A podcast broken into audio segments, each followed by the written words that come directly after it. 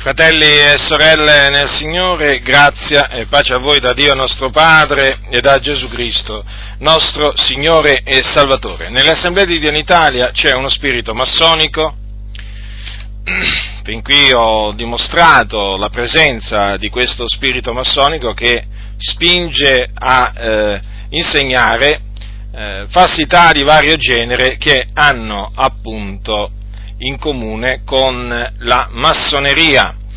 Oggi voglio parlarvi invece dell'agire massonico che esiste nelle assemblee di Dio in Italia, perché è chiaro che questo spirito malefico, spirito dell'errore, questo spirito diabolico, eh, chiaramente spinge ad agire in maniera contraria alla parola di Dio e vi, vi, farò, delle, eh, vi farò, vedere come eh, ci siano dei comportamenti eh, ci siano dei comportamenti eh, uguali o molto simili tra la massoneria e le assemblee di Dio in Italia, cioè tra i massoni e quelli che si dicono del tutto l'Evangelo.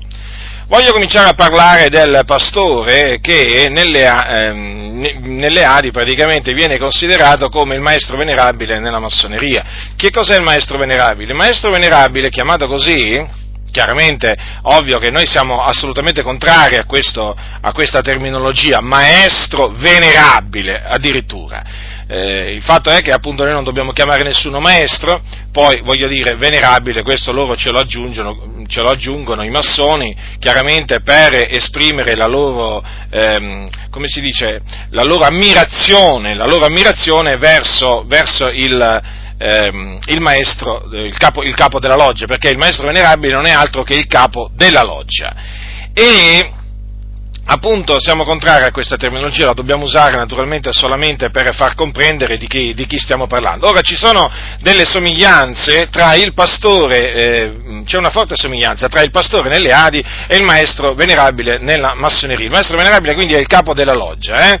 È un eh, praticamente maestro massone, quindi un massone che ha raggiunto il terzo grado e che è a capo della loggia. Sentivo l'altro giorno un, eh, un massone di alto grado in una intervista e gli hanno chiesto qual è stata la sua, eh, praticamente il momento della sua carriera massonica eh, in cui si è sentito più orgoglioso di essere massone o comunque il momento più importante eh, della sua carriera massonica e benché fosse arrivato a diventare il gran maestro della, di tutta l'obbedienza massonica eh, della sua nazione, diceva che il momento eh, diciamo, più importante era, era, stato quando lui era stato fatto maestro venerabile, cioè il capo, era stato eletto capo della loggia di cui lui faceva, eh, di cui lui faceva parte. Considerate che una, ambi, molti ambiscono a diventare appunto eh, maestro venerabile di una loggia e, e chiaramente è un grande, un grande privilegio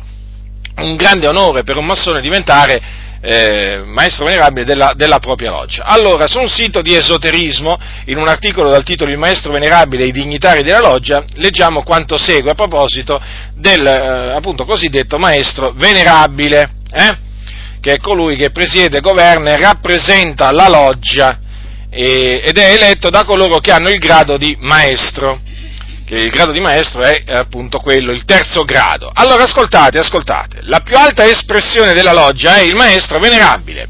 La sua persona e la sua autorità sono sacre e inviolabili, in quanto a lui sono stati conferiti i poteri individuali di tutti i membri della loggia al momento della sua elezione. Gli strumenti del suo potere sono la spada fiammeggiante e il maglietto. Con questo apre e chiude i lavori, con la spada inizia, cioè crea prima e riceve poi un libero muratore, egli corrisponde al fuoco, è con il maestro venerabile infatti che termina la prova del fuoco dell'iniziando e su di lui confluiscono tutte le energie della loggia per l'alimentazione costante del fuoco da cui emana la luce.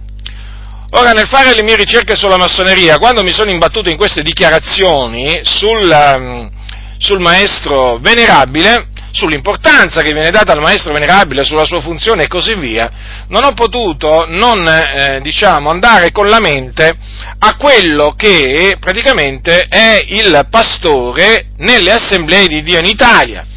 Perché in effetti, se si considera attentamente la figura del pastore nell'Assemblea di Dio in Italia, eh, si noterà che è proprio il perno su cui proprio gira tutto.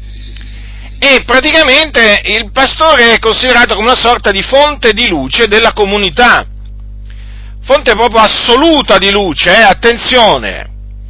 Ed è diventato la figura del pastore nelle Adi, eh, la figura, eh, diciamo, di un intoccabile, praticamente la figura di un boss, hm? di un boss, diciamo, avete presente quelle figure, no? Come il padrino, sapete, no? Eh, che poi sono molto, sono molto, conosciute, si rifanno naturalmente a tutto un ambiente malefitoso, ecco, avete presente, avete presente un intoccabile come è considerato? Ecco, nelle assemblee di Dio in Italia il pastore proprio emana questa sensazione, quella di essere una persona intoccabile. Cosa significa? Significa che il, pastore nelle Adi viene visto come una persona che non si può correggere, non può essere corretta da nessun membro, non può essere ripresa da nessun membro, ma badate bene, con amore. Non stiamo parlando di riprensioni fatte con asprezza, assolutamente, no, no, stiamo parlando di una semplice riprensione o di una semplice correzione come può avvenire, come diciamo generalmente ehm, diciamo, avvengono queste correzioni tra fratelli. Ebbene, per quanto riguarda il pastore nelle, ne, nelle Adi, questo è assolutamente escluso, escluso e chi si dovesse permettere di fare una cosa del genere la pagherà cara, tra virgolette, perché loro nelle Adi sanno come farti pagare cara la, eh, diciamo, la violazione della sacralità e dell'inviolabilità eh, di, questa, di questa figura che è diventata appunto il pastore venerabile, ecco come l'ho chiamato, appunto dal maestro venerabile ho coniato questa espressione che si addice proprio eh, a, ad ogni pastore delle Adie pastore venerabile. Avete presente Francesco Toppi quando era nelle, nelle, sue forze, quando girava per le chiese di tutta Italia e nel mondo?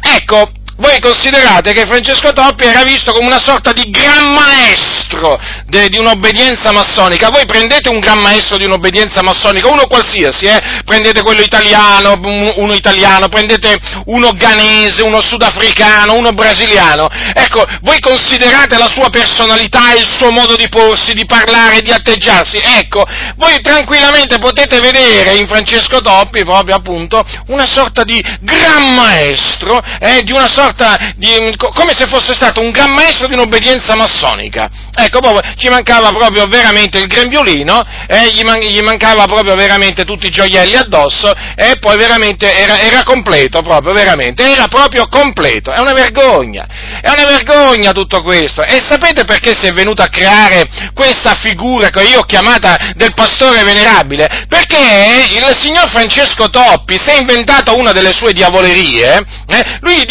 se ne inventate tante durante la sua vita, una di queste è stata quella praticamente di conferire al pastore tutti i ministeri.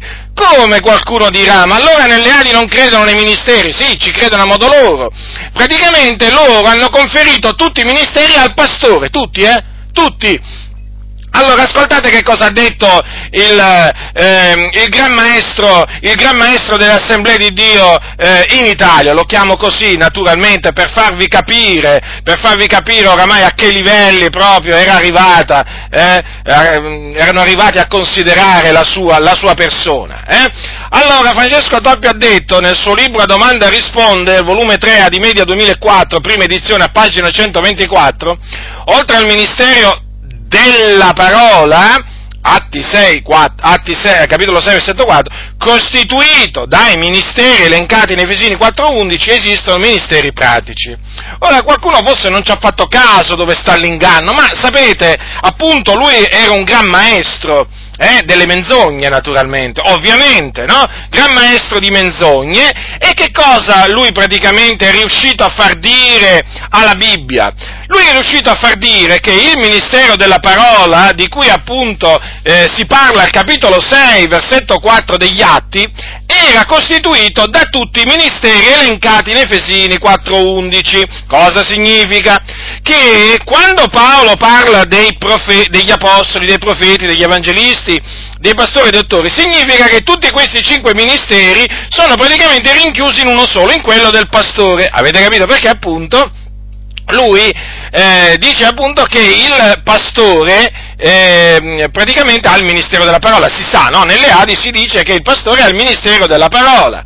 Ecco, questo ministero della parola è costituito dai ministeri elencati nei Efesini 4.11, quindi da tutti i cinque ministeri. Ma vi rendete conto, vi rendete conto che cosa è riuscito a far dire la parola di Dio? Eh, Francesco Toppi? Una menzogna, ma enorme, ma proprio enorme! Ma io dico veramente, ma fratelli che frequentate le chiese Adi, ma quando Toppi scriveva queste cose o diceva queste cose, ma dove eravate? Eh, dove eravate? Ma dove eravate? Dormivate? Evidentemente dormivate.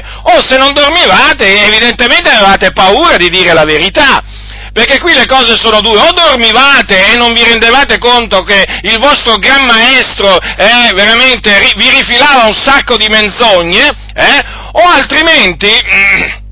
O altrimenti, se eravate svegli, eh, vi mancava il coraggio per opporvi a questo, a questo signor Francesco Toppi, perché la cosa che lui ha detto è di una gravità enorme, perché nemmeno l'Apostolo Paolo aveva tutti i cinque ministeri. L'Apostolo Paolo era apostolo e dottore, non era profeta, per esempio, eh? non, è, non, era nemmeno evangelista, non, la Bibbia non dice questo, ma vi rendete conto? E, inve- non era nemmeno pastore se è per questo. La scrittura dice che lui è stato così costituito apostolo e dottore, e invece nelle Adi si permettono di dire che ogni pastore ha tutti i cinque ministeri. È ovvio che stando così le cose, è chiaro che, eh, diciamo, no, l'espressione pastore venerabile ci sta tutta, perché se c'ha tutti i cinque ministeri un pastore nelle Adi, vi rendete conto che cosa diventa? Diventa come il maestro venerabile nella loggia, e chi lo tocca? E chi si permetterà mai di dirgli alcunché?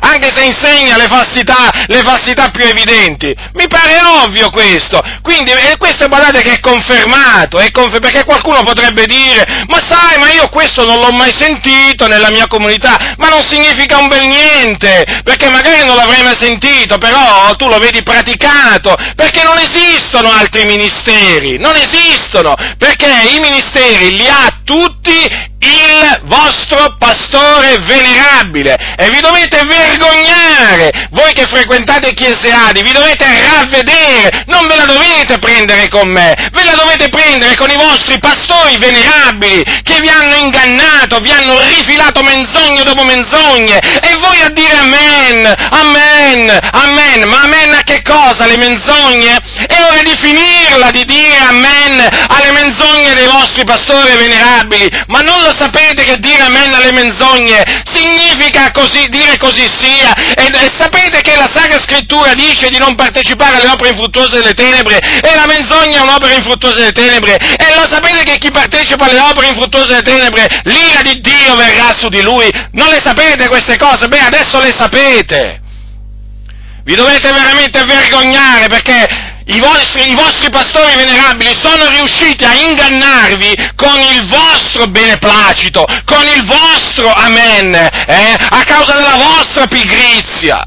Ecco per quale ragione per le chiese poi sono in balia di questi cosiddetti pastori venerabili, perché il, diciamo, lo statuto delle Adi, lo statuto delle Adi questo sconosciuto, eh, dobbiamo chiamarlo così, questo sconosciuto, perché voi sapete che fino a quando non l'abbiamo, diciamo, fatto conoscere alla fratellanza, era uno sconosciuto, un perfetto sconosciuto, sì, c'era qualche accenno, si sentiva qualche cosa, ogni tanto qualche articoletto veniva letto dal pastore, ogni tanto sì, qualcuno si è azzardato a dire potrei leggerlo, gli hanno risposto magari sì, però lo devi fare in presenza del pastore, eh?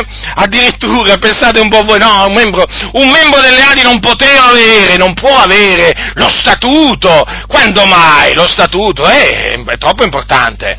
È troppo importante lo statuto per le Adi, non può averlo un semplice membro. I pastori sì, eh? I pastori sì, i membri no, perché sapete, loro sono giusti. Avete visto, no? Come si manifesta la giustizia delle Adi? Ai pastori sì, ai membri no. Certo, fanno parte tutti della, della, della, diciamo, dell'obbedienza, no? Le assemblee di Dio in Italia, mi riferisco, uso questi termini massonici, così mi cominciate forse a capire meglio, eh? Voi delle Adi, ipocriti, eh? Sapete, nelle Adi, nelle Adi lo statuto, lo statuto veramente è uno sconosciuto, è veramente uno sconosciuto ed è una cosa vergognosa. Vi stavo dicendo appunto, avete visto come sono giusti nelle Adi, loro che parlano tanto di giustizia, di un Dio giusto, addirittura, addirittura so, eh, rigettano il proponimento dell'elezione di Dio per non far apparire Dio, il Dio ingiusto, invece il loro Dio, ma il loro Dio è giusto, ma come? Infatti il loro Dio gli dice, lo statuto datelo solo ai pastori e ai membri no, ma come? Fanno parte della stessa organizzazione? Eh? Ma come? Ma non hanno firmato tutti? No, non hanno firmato tutti, anche i pastori un giorno, eh? quando sono diventati membri, membri delle Adi, membri comunicanti, ma non hanno firmato anche loro stessa, lo stesso foglietto? E come mai questa disparità di trattamento ai pastori sì ai membri no? Evidentemente perché lo statuto è un documento che scotta, è un documento infatti vergognoso, scandaloso, pieno di precetti che vanno contro la parola di Dio e in questo, e in questo statuto naturalmente, eh, chiaramente eh, si, leggere, eh, si possono leggere tante menzogne, sapete se appunto cominciano a leggere lo statuto i credenti delle Adi poi cosa si mettono in testa? si mettono in testa che l'organizzazione dell'Assemblea di Dio in Italia non ha niente a che fare con, l'organizzazione della chiesa, della chiesa, primitiva e quindi lascerebbero, ovvio, no? Allora loro cosa hanno fatto? Hanno dato il, il, lo statuto solo al pastore, eh? così il pastore chiaramente, il dipendente dell'azienda, chiaramente deve essere eh, assolutamente eh, ubbidiente perché se no gli fanno perdere il posto di lavoro, lo licenziano, sì, ormai bisogna usare queste espressioni perché il pastore nelle Adi non è un ministero, è un posto di lavoro, è un posto di lavoro come appunto tanti altri, le Adi sono un'azienda, eh? E, e, quindi praticamente che cosa succede? In questa maniera loro fanno veramente apparire Dio come un Dio ingiusto, certo, perché? Ma come? Il pastore sì e il membro no? C'è qualcosa che non va, certo, c'è qualcosa che non va, e come? Altro che qualcosa, ci sono troppe cose che non vanno, tantissime cose che non vanno. E vi stavo dicendo, lo statuto, lo statuto e il regolamento delle Adi, chiaramente eh, sono pieno di menzogne, che vi ricordo, eh, tutte queste menzogne si sono rese necessarie per ottenere il riconoscimento giuridico, il tanto anelato riconoscimento giuridico, per cui tanto lottarono le Adi nel dopoguerra con l'aiuto dei massoni, con l'aiuto del Vaticano, eh, sapete, no? La storia ormai credo che è entrata nella storia, ormai Frank Bruno Gigliotti, Henry Ness, come colui appunto che, eh, che è andato a incontrare Pio XII, prima, pochi giorni prima peraltro del, del convegno eh, di, di, Napoli che sancì ufficialmente la nascita eh, dell'obbedienza ehm, eh, Assemblea di Dio in Italia. Ecco, vedete, eh, in questo, eh, in questo statuto si è reso necessario naturalmente per ottenere un riconoscimento dallo Stato. Ma voi direte, ma ci sono cose antibibliche, ma non gli interessava niente alle Adi, né a Bracco a quel tempo, né a Gorietti né a tutti gli altri, non gli interessava niente, perché loro volevano il riconoscimento giuridico, eh? e dopo naturalmente l'hanno ottenuto perché chiaramente eh, diciamo, eh, cosa è successo? È successo che poi è stata emanata la Costituzione che ha sancito la libertà religiosa di pensiero, eh, diciamo, per, per, tutti e quindi anche per i pentecostali, eh, questo è avvenuto nel 48, e poi cosa è successo? È successo che dopo qualche anno è stata, diciamo, tolta di mezzo la Buffarini Guidi, la circolare che appunto vietava il il, il culto pentecostale. Eh? E quindi in virtù della, della, della Costituzione, eh, della nuova Costituzione, chiaramente eh, si, ehm, lo Stato, il governo, ha dovuto poi togliere di mezzo la Buffarini, la Buffarini Guidi perché la Buffarini Guidi praticamente conteneva dei principi, eh, conteneva dei principi che andavano contro i, eh, gli articoli di legge della Costituzione, della Costituzione italiana. Costituzione italiana naturalmente dietro la cui eh, redazione ci fu la massoneria, eh, con a capo Frank Bruno Gigliotti, Fabulos, cioè il favoloso, perché così lui si era definito, e, lo, e, lo, e lo, alcuni lo chiamavano, E quindi chiaramente eh, Gigliotti, eh, che poi diventerà negli anni 70 del, del 33 grado, a quel tempo credo che fosse maestro massone, comunque sia era un esponente di spicco della massoneria americana e in Italia eh, faceva quello che voleva lui con la massoneria italiana in quel tempo, sto parlando naturalmente eh, dell'anno 47, eh, del dopoguerra, eh, quindi 46-47, ecco, per essere più precisi, chiaramente ehm, siccome siccome che le Adi si erano appoggiati a Frank e Bruno Gigliotti e anche al Vaticano, a Pio XII, è chiaro che poi la Costituzione, la Costituzione fu approvata e mediante l'approvazione de, eh, di alcuni, in particolare di alcuni articoli della, della Costituzione, avvenne che la Buffarini Guidi fu costretta lo Stato fu costretto a toglierlo di mezzo. Quindi fu praticamente grazie all'aiuto della massoneria e del Vaticano che eh, le Adi sono uscite dalla persecuzione e quindi hanno ottenuto la libertà, la libertà religiosa. Si sono appoggiati proprio, le Adi hanno cercato, hanno fatto pressione sia sulla massoneria, praticamente fecero pressione sul Comitato per la Libertà eh, Religiosa in Italia che si era venuto a creare in, in America e che era gestito, guidato, diretto dai massoni che erano in contatto, in contatto stretto con la massoneria qui in Italia, con la massoneria qui in Italia, e praticamente si appoggiarono, fecero forza, fecero pressione, si allearono quindi con la massoneria e poi si allearono con il Vaticano tramite Henry Ness, un pastore delle assemblee di Dio italiane. Ora, vi stavo dicendo che lo statuto praticamente si, fu, eh, fu diciamo, eh, si, eh, loro lo dovettero redigere per ottenere il riconoscimento giuridico, cioè avevano già la libertà religiosa, avrebbero potuto dire vabbè non c'è bisogno, no, però loro volevano andare oltre, eh? non gli bastava solamente avere la libertà religiosa, perché appunto una volta entrata la Costituzione italiana eh, veniva, diciamo, praticamente eh, eh, entrava in vigore proprio la libertà religiosa anche per le minoranze religiose, quindi per anche i pentecostali, e quindi potevano, potevano cominciare a, a, a, liberamente a radunarsi e così via. Ma le Adi non sono sempre incontentabili, più hanno e più vogliono avere, sotto tutti i, punti di vista, eh, tranne che dal punto di vista spirituale, no, no, dal punto di vista spirituale lo dovete proprio dimenticare, non vogliono proprio niente, loro vogliono tutto dal punto di vista materiale. Allora che cosa è successo? Praticamente hanno dovuto redigere questo, questo statuto e Ness fece, diciamo, Ness, pastore, che è il pastore dell'Assemblea di Dio americane, dietro cui c'era la CIE la massoneria, eh, appunto spinse eh, chiaramente le chiese pentecostali a darsi un'organizzazione. Perché? Per, era indispensabile per ottenere il riconoscimento giuridico. Peraltro, questa organizzazione con uno statuto e così via è ancora oggi indispensabile per ogni, diciamo, gruppo di chiese che vuole, che vuole avere il riconoscimento dallo Stato appunto come ente morale. Quindi, se un gruppo di chiese decide di, ehm, diciamo, di chiedere allo Stato il, il riconoscimento giuridico, eh, deve presentare uno statuto, quindi con un presidente, un consiglio e così via. Ecco, chiaramente è statuto che va contro la parola di Dio, proprio come se l'avesse scritto il diavolo lo statuto, ve lo posso dire chiaramente,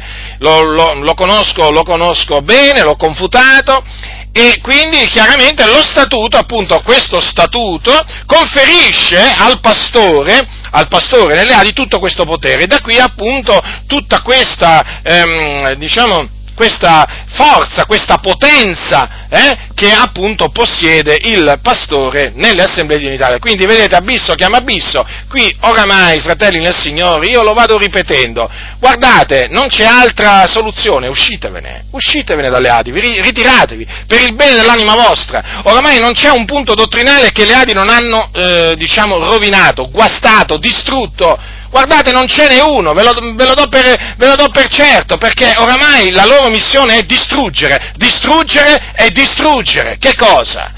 Il campo di Dio. E lo hanno fatto e lo stanno continuando a fare. Eh? Allora, un altro, ovviamente, per quanto riguarda eh, dal punto di vista biblico, è un'eresia questa che ha insegnato il signor Francesco Toppi, perché la Sacra Scrittura dice agli Efesini ed è lui che ha dato gli uni come apostoli, gli altri come profeti, gli altri come evangelisti, gli altri come pastori e dottori per il perfezionamento dei santi, per l'opera del ministero, per l'edificazione del corpo di Cristo, finché tutti siamo arrivati all'unità della fede e della piena conoscenza del figliolo di Dio, allo stato d'uomini fatti all'altezza della statura perfetta di Cristo.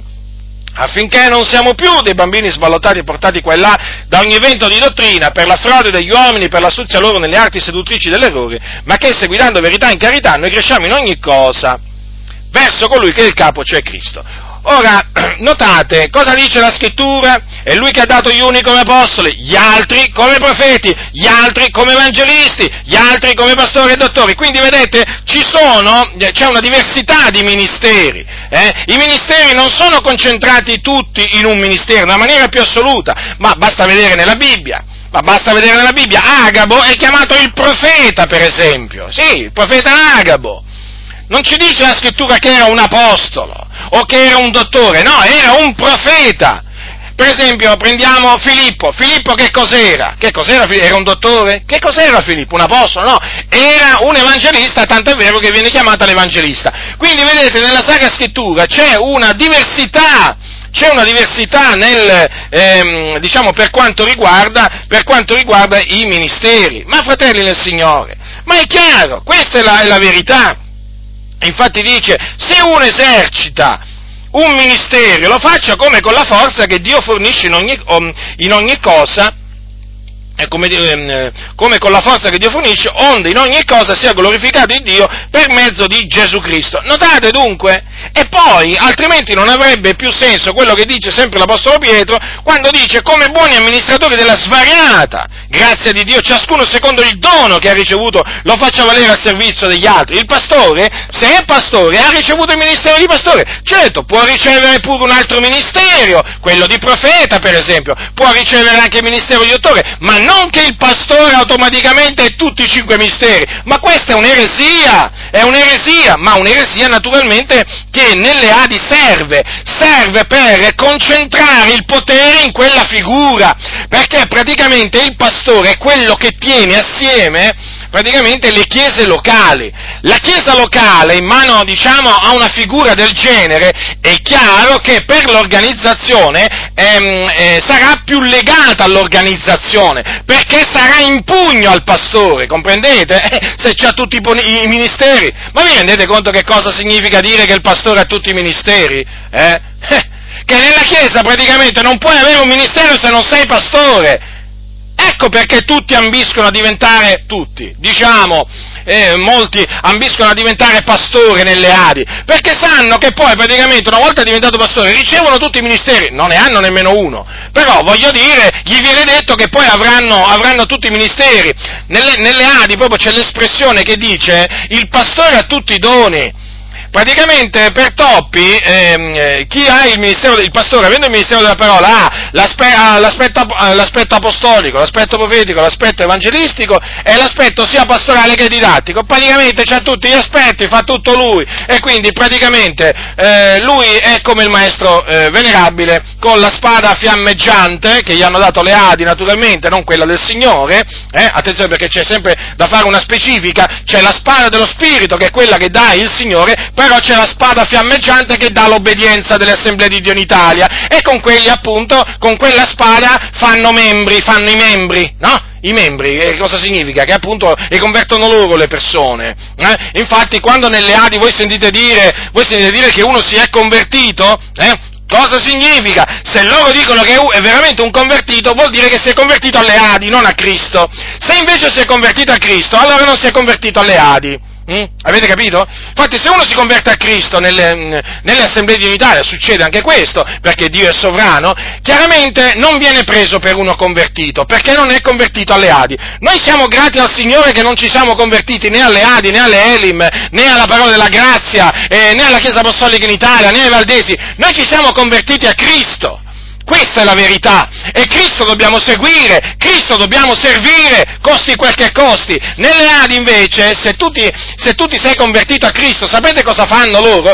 Cominciano un'opera di conversione. Come? Dirà, ma come se sei convertito a Cristo? No, non è sufficiente.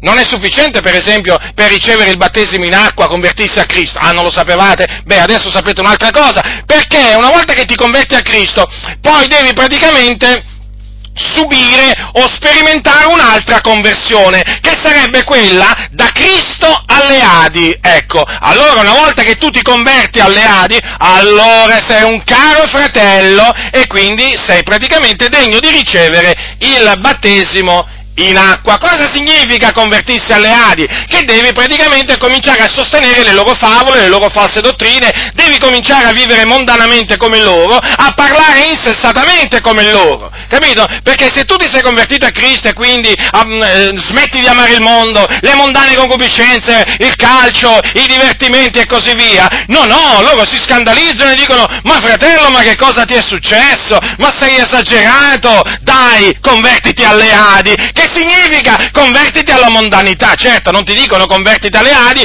però nel momento in cui ti vogliono fare praticamente smettere di santificarti e portarti dalla loro parte, quello significa che ti vogliono convertire alle Adi. E purtroppo molti sono stati convertiti alle Adi, si erano convertiti a Cristo, ma poi lusingati, ingannati, si sono convertiti alle Adi. Anche perché loro sono anche furbi, perché per farti convertire alle Adi sono capaci anche di offrirti qualche posizione, magari quella di diacono, beh non esiste il diacono a livello locale, eh? Mm, diciamo ehm, quella di consigliere magari, no?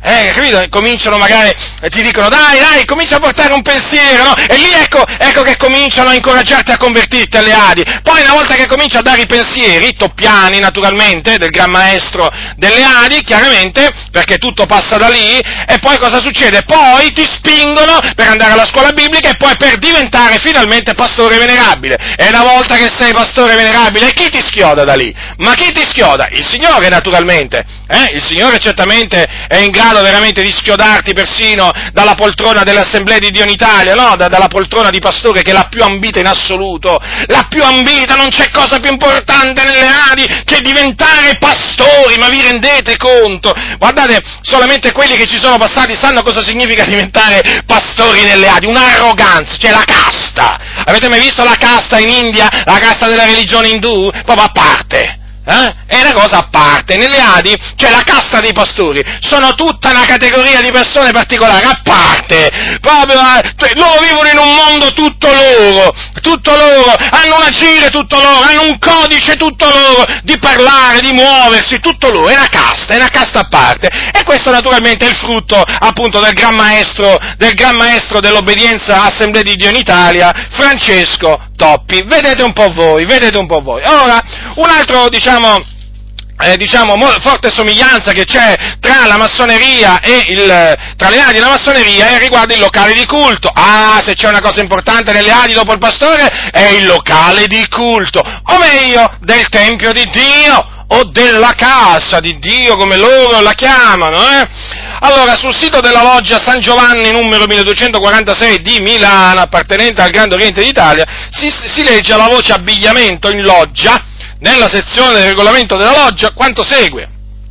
In loggia si presenzia sempre in abito scuro, uniforme, preferibilmente di colore nero, camicia bianca, cravatta, calze e scarpe nere con i paramenti del grado, guanti bianchi, la medaglia di loggia del gioiello, dell'arco reale per chi ne abbia diritto, e data facoltà al maestro venerabile, in carica secondo gli antichi usi e consolidati costumi della libera muratoria universale, di non ammettere allo svolgimento dei lavori di loggia i fratelli che si presentino con un abbigliamento non decoroso e non consono alla sacralità del tempio massonico. Vedi tu come chiamano i massoni, eh? Quel tempio, quel tempio di idoli, quel tempio satanico, eh? Che è appunto il tempio massonico dove voi sapete che campeggia, eh, che campeggiano vari, vari simboli, eh? Tra cui appunto il delta, eh? tra cui appunto il triangolo che non è di origine cristiana, eh, come dicono stoltamente nelle Adi, il triangolo è di origine egiziana, ma loro queste cose non le sanno o fanno finta di non saperle naturalmente. Il triangolo è di origine egizia, quelli che sanno appunto di religione egizia lo sanno, i massoni stessi lo dicono, che hanno adottato il triangolo dalla, massone, dalla, da, dalla, religione egizia, peraltro loro dalla religione egizia hanno preso un sacco di leggende, eh, la leggenda di Osiride l'hanno trasformata poi nella, nella leggenda di Iram, Abif, insomma, il caro egizio per la religione, eh, per, per, la massoneria. Eh? Allora, praticamente, ecco, par- avete sentito sacralità, ecco, cosa significa che il tempio massonico è sacro per i massoni? allora bisogna andarci vestiti in abito scuro. Avete visto, no? Persino le calze, qui persino le calze, addirittura qui pure, persino le, calpe, le, le, le calze e le scarpe ti dicono di che colore devono essere. Allora, vabbè, nelle Adi non arrivano a questo, eh? vi, vi tranquillizzo, eh, eh, però, però, però, però c'è qualcosa sempre che assomiglia, praticamente la sacralità del luogo. Ah, questa proprio nelle Adi c'è, eh? C'è, c'è, perché perché infatti loro considerano eh, il luogo di culto, poi chiaramente se è un luogo di culto no, che assomiglia a una cattedrale o a un tempio massonico, chiaramente immaginate voi, immaginate voi quanto ci tengono, no? se, magari se, se, è un, dire, se è un negozietto magari preso in affitto, sì, lo chiamano casa di Dio, però sapete un po' così, un po' forzatamente, ma quando diventa grande, grande cattedrale, magari con il frontone e quattro colonne sotto, no? Sulla facciata, facciata o magari con un triangolone come quello della chiesa di Nova Milanese, eh? ancora non l'hanno tolto, non mi risulta che l'hanno tolto, lo toglieranno, ma chissà, credo che non lo toglieranno mai, ma piacesse al Signore veramente che lo togliessero, quel triangolo sembra di entrare dentro una piramide, sembra di entrare dentro una piramide, eccetto, eccetto, eccetto, proprio, beh d'altronde loro praticamente hanno dimistichezza, hanno dimistichezza con l'Egitto, perché loro sono, sono scesi in Egitto no? da Faraone in cerca, in cerca, di aiuto, allora sapete un po', un triangolo in onore del Faraone eh? non si nega, che dite voi?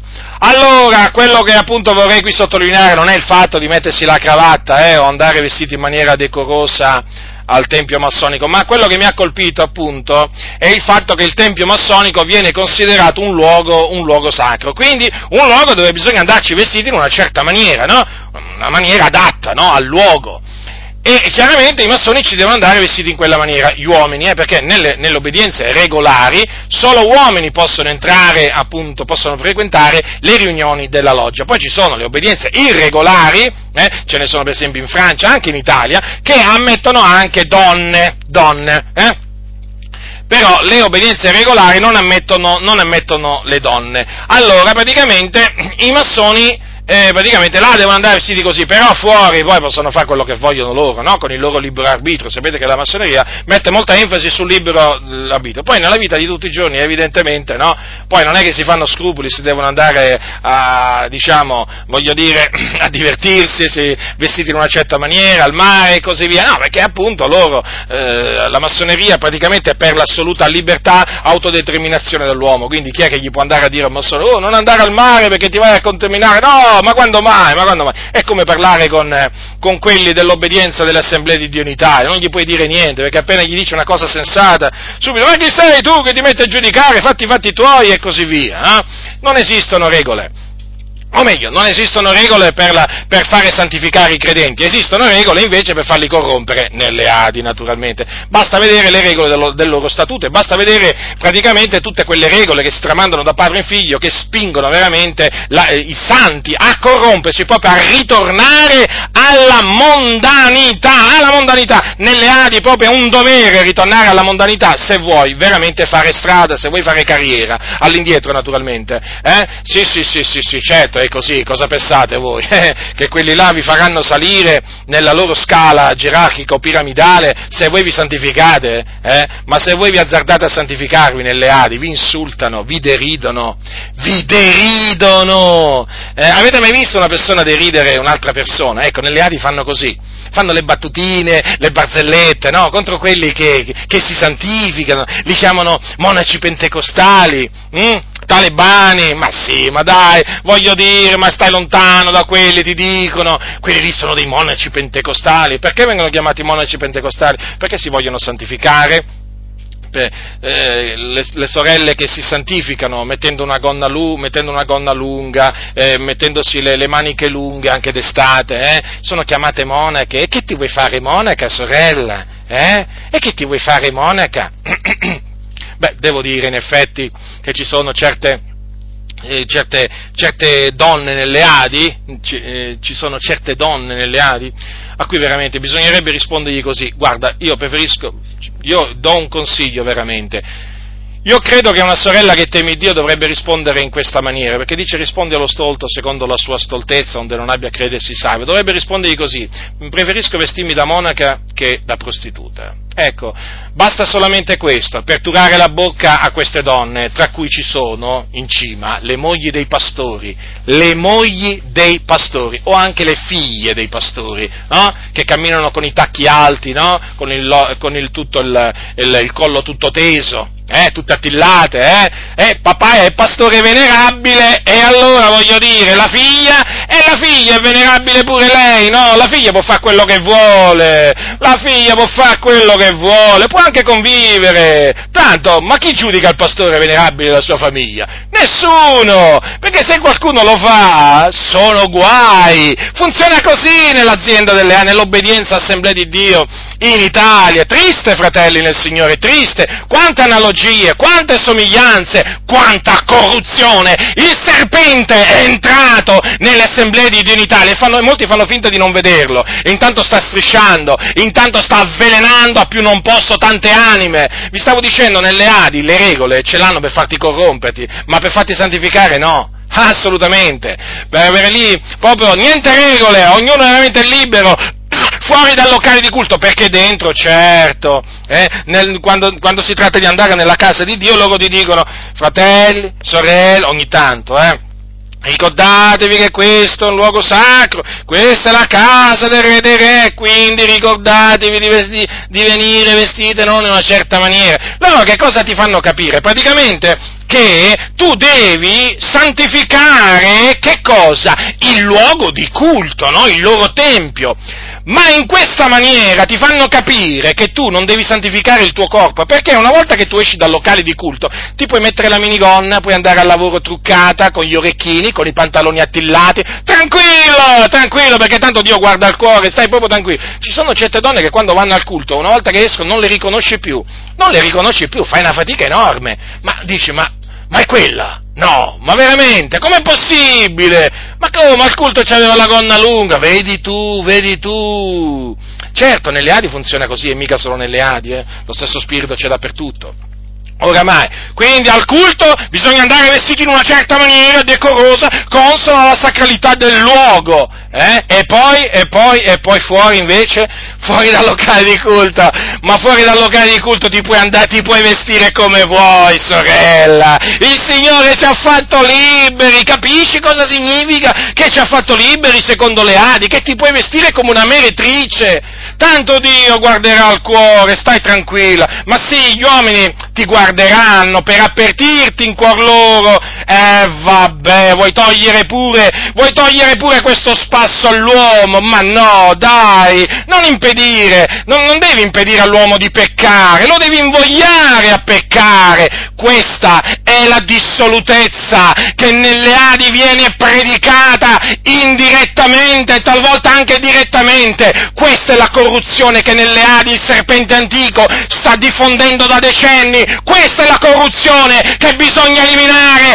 Ecco la riforma che ci vuole nell'Assemblea di Dio in Italia. E invece cosa fanno tanti nell'Assemblea di Dio in Italia? Pensano a riformare il mondo, la nazione italiana, si alleano con i politici e dicono dobbiamo cambiare questa nazione, dobbiamo cambiarla, ma cambiate voi stessi, ipocriti, cambiate le vostre comunità, che siete peggio dei cattolici romani, siete peggio dei testimoni di Geova, siete peggio dei mormoni, quanta morale, ve lo posso assicurare. Datevi veramente, nel mondo dico una regolata, ma vi dovete ravvedere, convertire. La vera riforma, la vera riforma deve avere luogo nella vostra vita prima di tutto, perché siete corrotti oltremodo, altro che andare a pensare di riformare il mondo, pensate di andare a mettere le leggi giuste nel mondo, ma se nella Chiesa voi mettete le leggi ingiuste, ma se voi nella Chiesa prendete piacere nel distruggere le leggi di Dio, ma come vi permettete di dire? Come vi permettete di dire che volete mettere leggi giuste nel mondo? Voi? Leggi giuste nel mondo? Io guardate, vi dico que- guardate, vi dico una cosa, vi dico una cosa che, diciamo, eh, forse sorprenderà molti. io mi fido molto di più delle persone del mondo che governano che di gente come voi. Voi siete ancora più corrotti dei gentili, dei figli di, di questo secolo. Veramente, siete un po' come quelli della chiesa di Corinto, eh, che tolleravano quello che si teneva la moglie, la moglie di suo padre. C'era una tal fornicazione nella chiesa di Corinto che non c'era neppure tra i gentili. Ebbene, tra di voi c'è una corruzione che non si trova nemmeno tra i gentili, tra tanti che governano, tra tanti che governano questa nazione, veramente ci sono pastori che si comportano peggio di tanti sindaci, peggio di tanti ministri, ve lo posso assicurare perché è così, perché la, nelle Adi c'è la licenza di corrompersi e di corrompere gli altri, e poi questi che cosa mi vengono a parlare? Mi vengono a parlare di voler riformare la società, di voler impegnarsi per far governare la, per far regnare la giustizia, l'amore nella società, ma dove? Ipocriti, falsi, eh? ma se non riuscite a far regnare la giustizia e l'amore nelle vostre comunità, non sapete nemmeno cos'è la giustizia e l'amore, vi, vi, adesso vi mettete a pensare a governare, a governare il mondo, ma ravvedetevi, tornate al Signore, fate frutti degni del ravvedimento, ma cominciate a santificarvi, gente corrotta, eh? che vi prendete veramente beffe, vi prendete in giro i fratelli che si santificano, eh? E invece quelli che si corrompono, quelli che veramente sprezzano la parola di Dio, li onorate, li esaltate, li celebrate. Ecco come siete diventati, perché c'è lo spirito massonico in mezzo a voi. Un'altra cosa, la sontuosità del locale di culto. La sontuosità De, cioè, per ritornare a questo discorso, voglio, voglio, aggiungere un'altra cosa. Vedete, fratelli del Signore, mettendo enfasi sul locale di culto, sulla sacralità del locale di culto, che non è sacro il locale di culto, eh, ve lo posso assicurare, non è sacro. Che cosa hanno fatto le assemblee di unità e tanti altri? Hanno praticamente distolto il credente dalla sacralità del, del vero tempio, che è quello del corpo umano. E infatti che cosa è successo? Loro pensano a santificare o a conservare in santità ed onore il locale di culto. Uh, come ci tengono! Ma avete visto come luccica tutto? Ma lì veramente per la manutenzione ci vogliono un sacco di soldi in certi locali di culto. Vabbè, ma tanto, voglio dire, l'obbedienza è piena di soldi. Eh?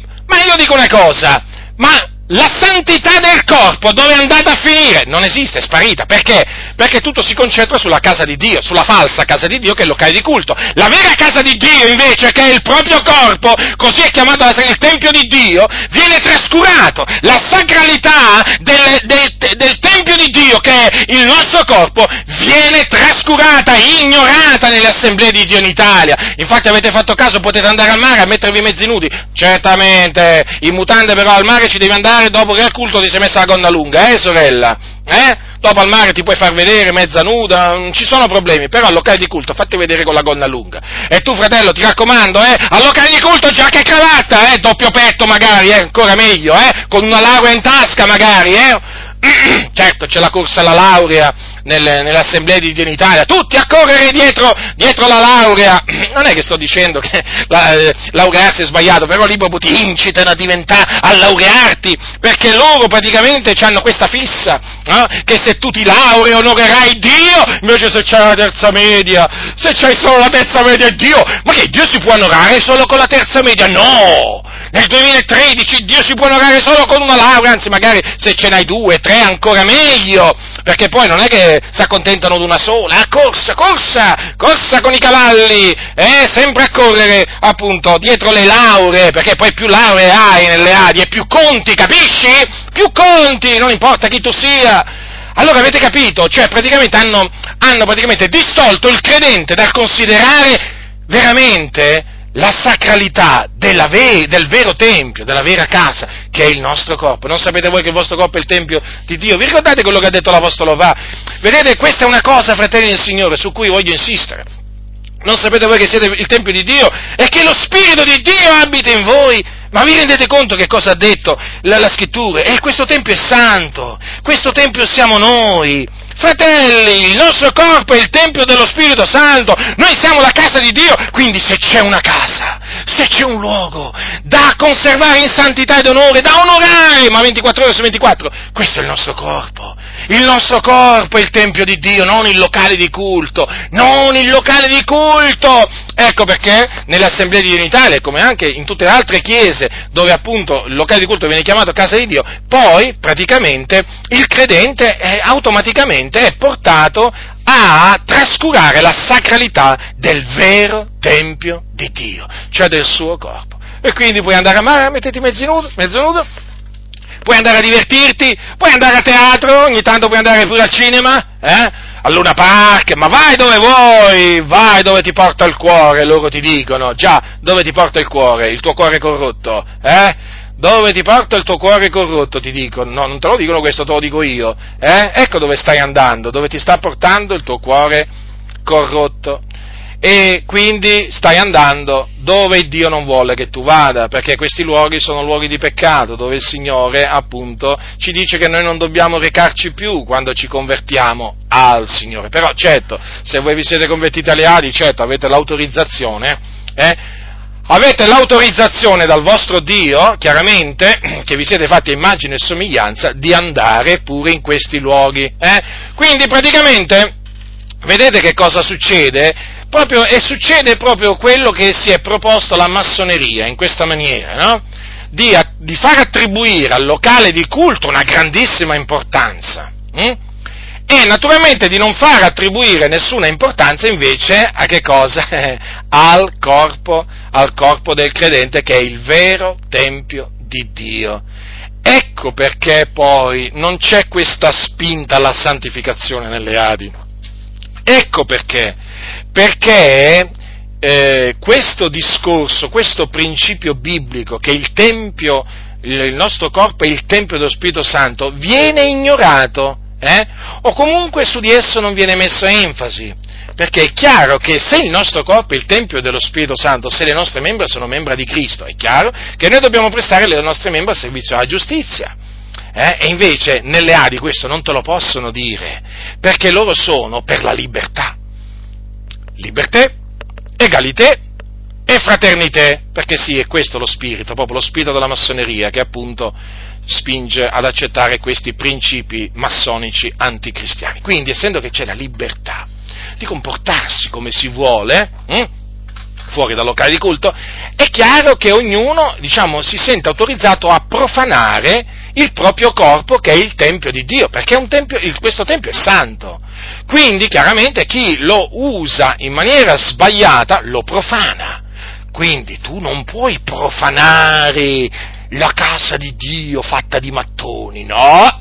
Profanare nel senso non è che ci puoi andare vestito normalmente, perché per loro profanare significa questo poi alla fine, no? Andare vestiti umilmente, uh, Attenzione andare vestiti umilmente nei locali di culto delle Adi, eh? Guarda, è tremendo, è tremendo, vestirsi modestamente nelle Adi è, è qualcosa di disonorevole al massimo. Se ti vesti in maniera umile, modesta, ma ti dicono, ma frate, ma frate ti dicono, sorella, ma come? Così ti vesti, te lo fanno capire, ma così ti vesti, ma, co- ma così tu, tu, pensi di dare una buona testimonianza? E la sorella dice, come sono vestiti? in maniera umile, modesta, in maniera vereconda.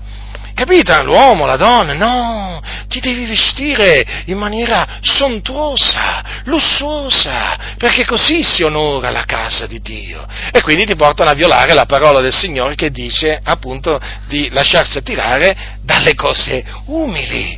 Certo, le Adi invece ti dicono che ti devi lasciare attirare dalle cose alte, dalle cose lussuose. E già, come vai a onorare la loro cattedrale poi, no? il loro tempio? Come lo vai ad onorare? Vestito semplicemente, umilmente, tu povero, eh, non t'azzardare, sai, tu povero, ad andarti a mettere nelle sedie davanti o nelle panche davanti, che poi quando c'è il culto in diretta, se ti prende, ah, la telecamera non ti prende sicuramente, cercare di evitarti, ma non, perché dopo complichi la situazione, capito? Complichi la situazione, insomma, c'è un culto in diretta, che poi deve andare in televisione, eh, e che, voglio dire, de- deve essere ripreso un fratello povero vestito modestamente, eh, nei primi banchi, banchi, no? All'ultimo banco, nasconditi, nasconditi perché se, appa- se dovesse capitare che appari veramente poi su queste televisioni, eh, appare veramente che quel fratello si è vestito semplicemente se è un disonore per la casa di Dio,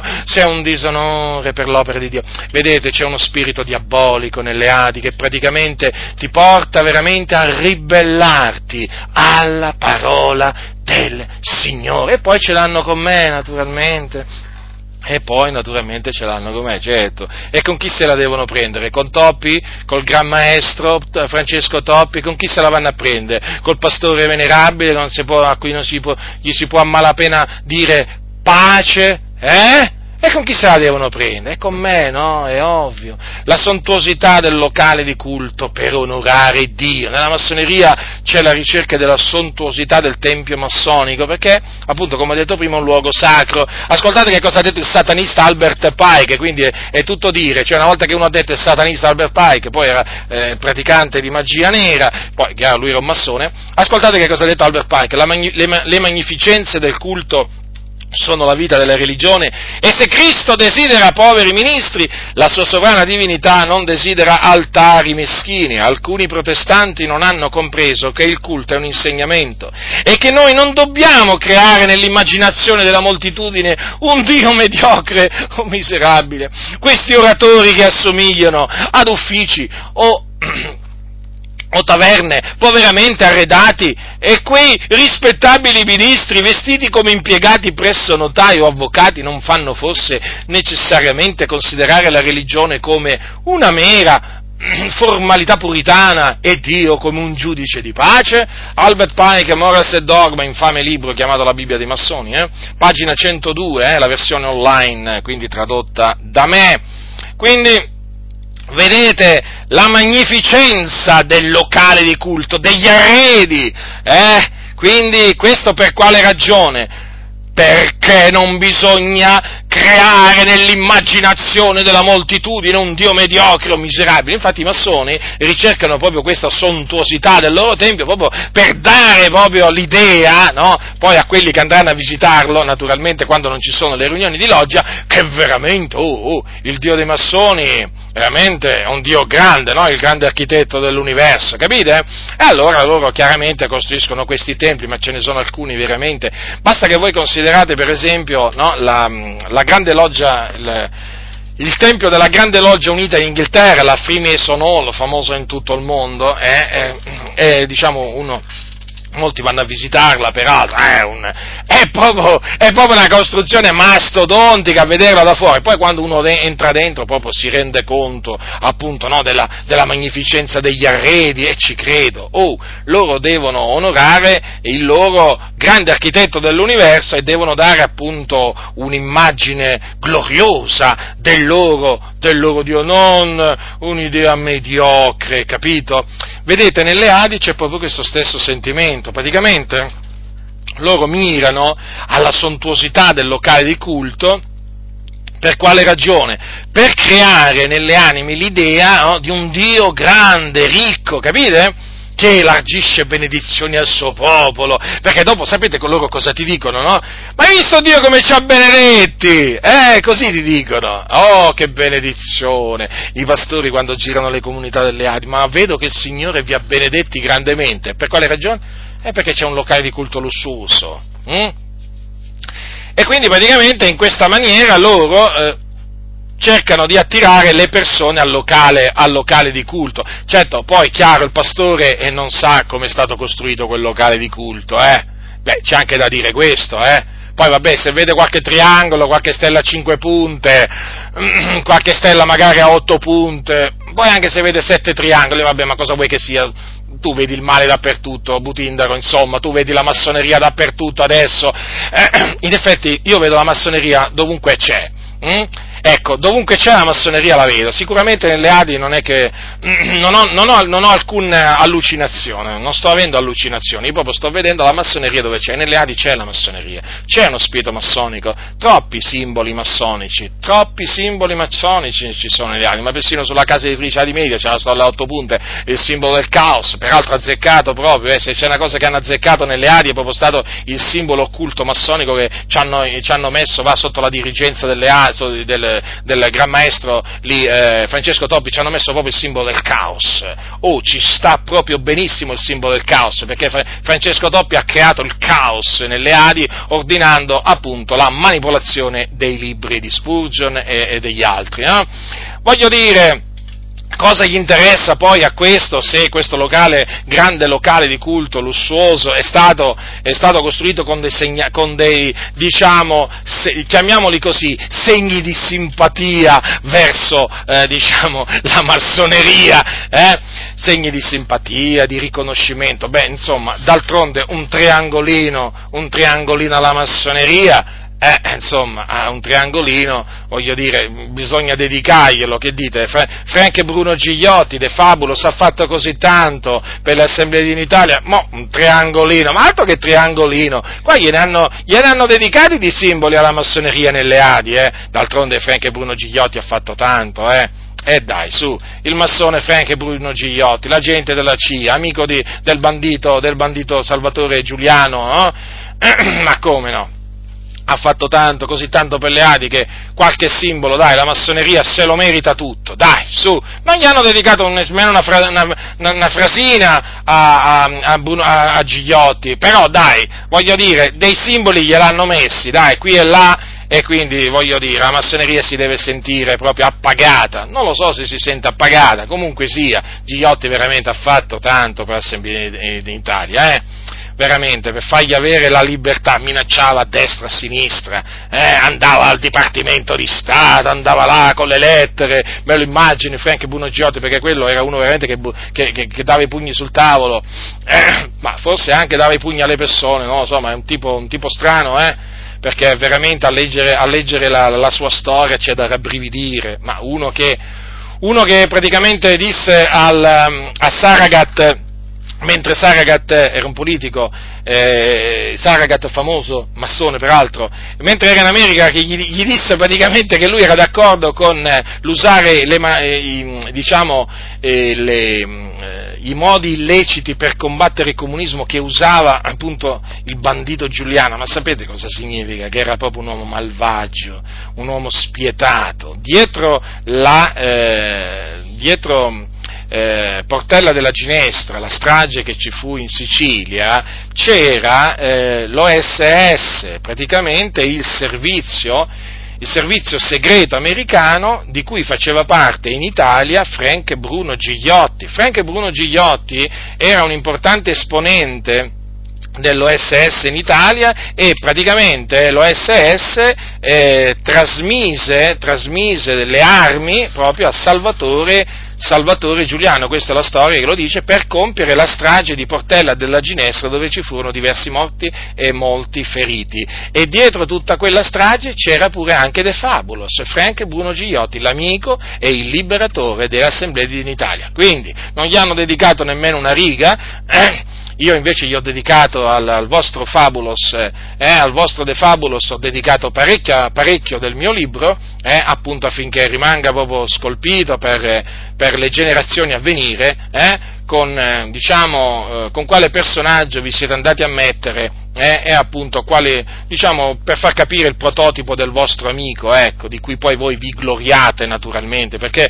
voi vi gloriate no, di, mia, di avere come amico Tizio, Caio Sempronio al Parlamento, Senato, eh? vi, vi, vantate? Beh, adesso vantatevi di avere come amico anche Frank Bruno Gigliotti, quell'uomo malvagio, spietato, agente della CIA, che vi siete portati proprio dentro casa. Quindi che gli interessa al pastore? Basta che, diciamo, che passa là, che in visita, cosa gli interessa se c'è un simbolo massonico, una stella a otto punte, una stella a cinque punte capovolta?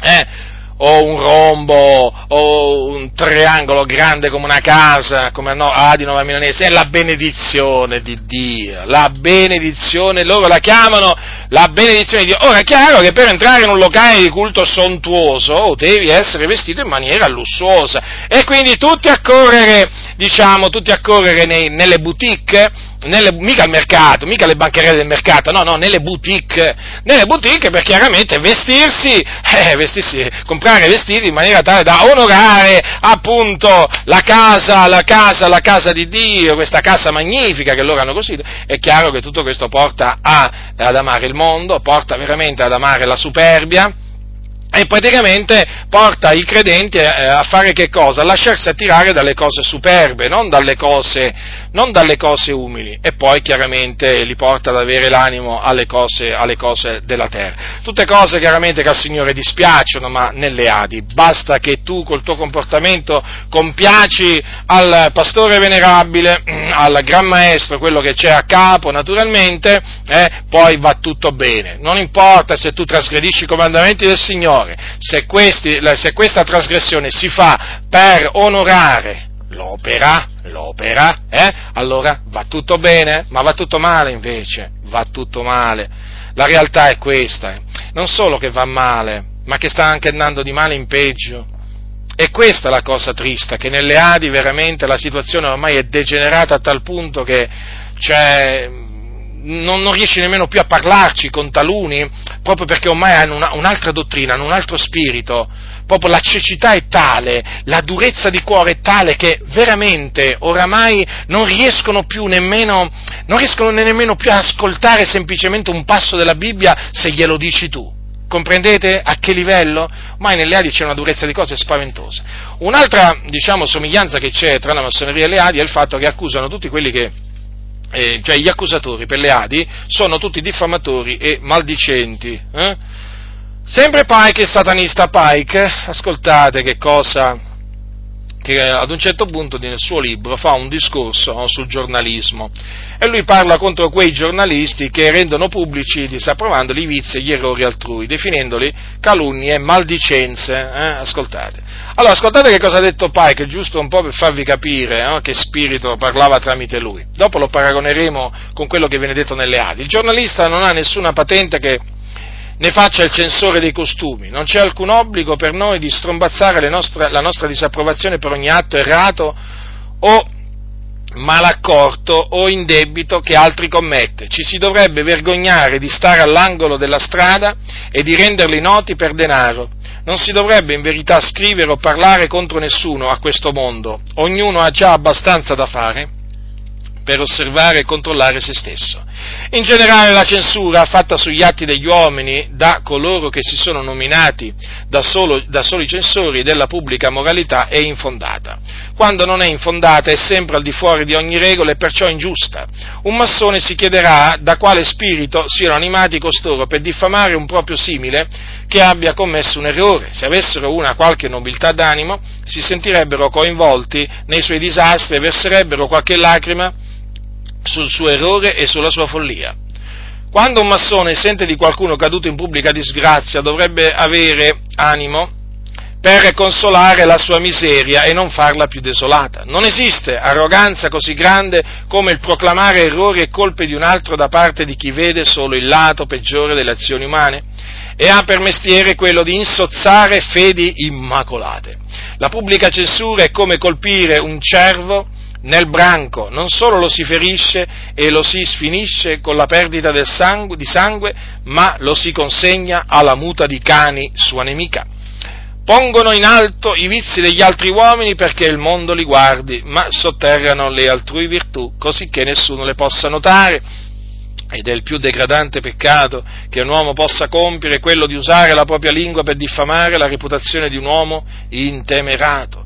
C'è una sola regola per un massone su questo punto, se vi sono delle virtù ed egli è chiamato a parlare di chi le possiede le esponga imparzialmente, ma se esistono vizi mescolati con tali virtù, si contenti di esporre i pregi e lasci ad altri l'opera di informare il mondo sull'esistenza dei vizi stessi.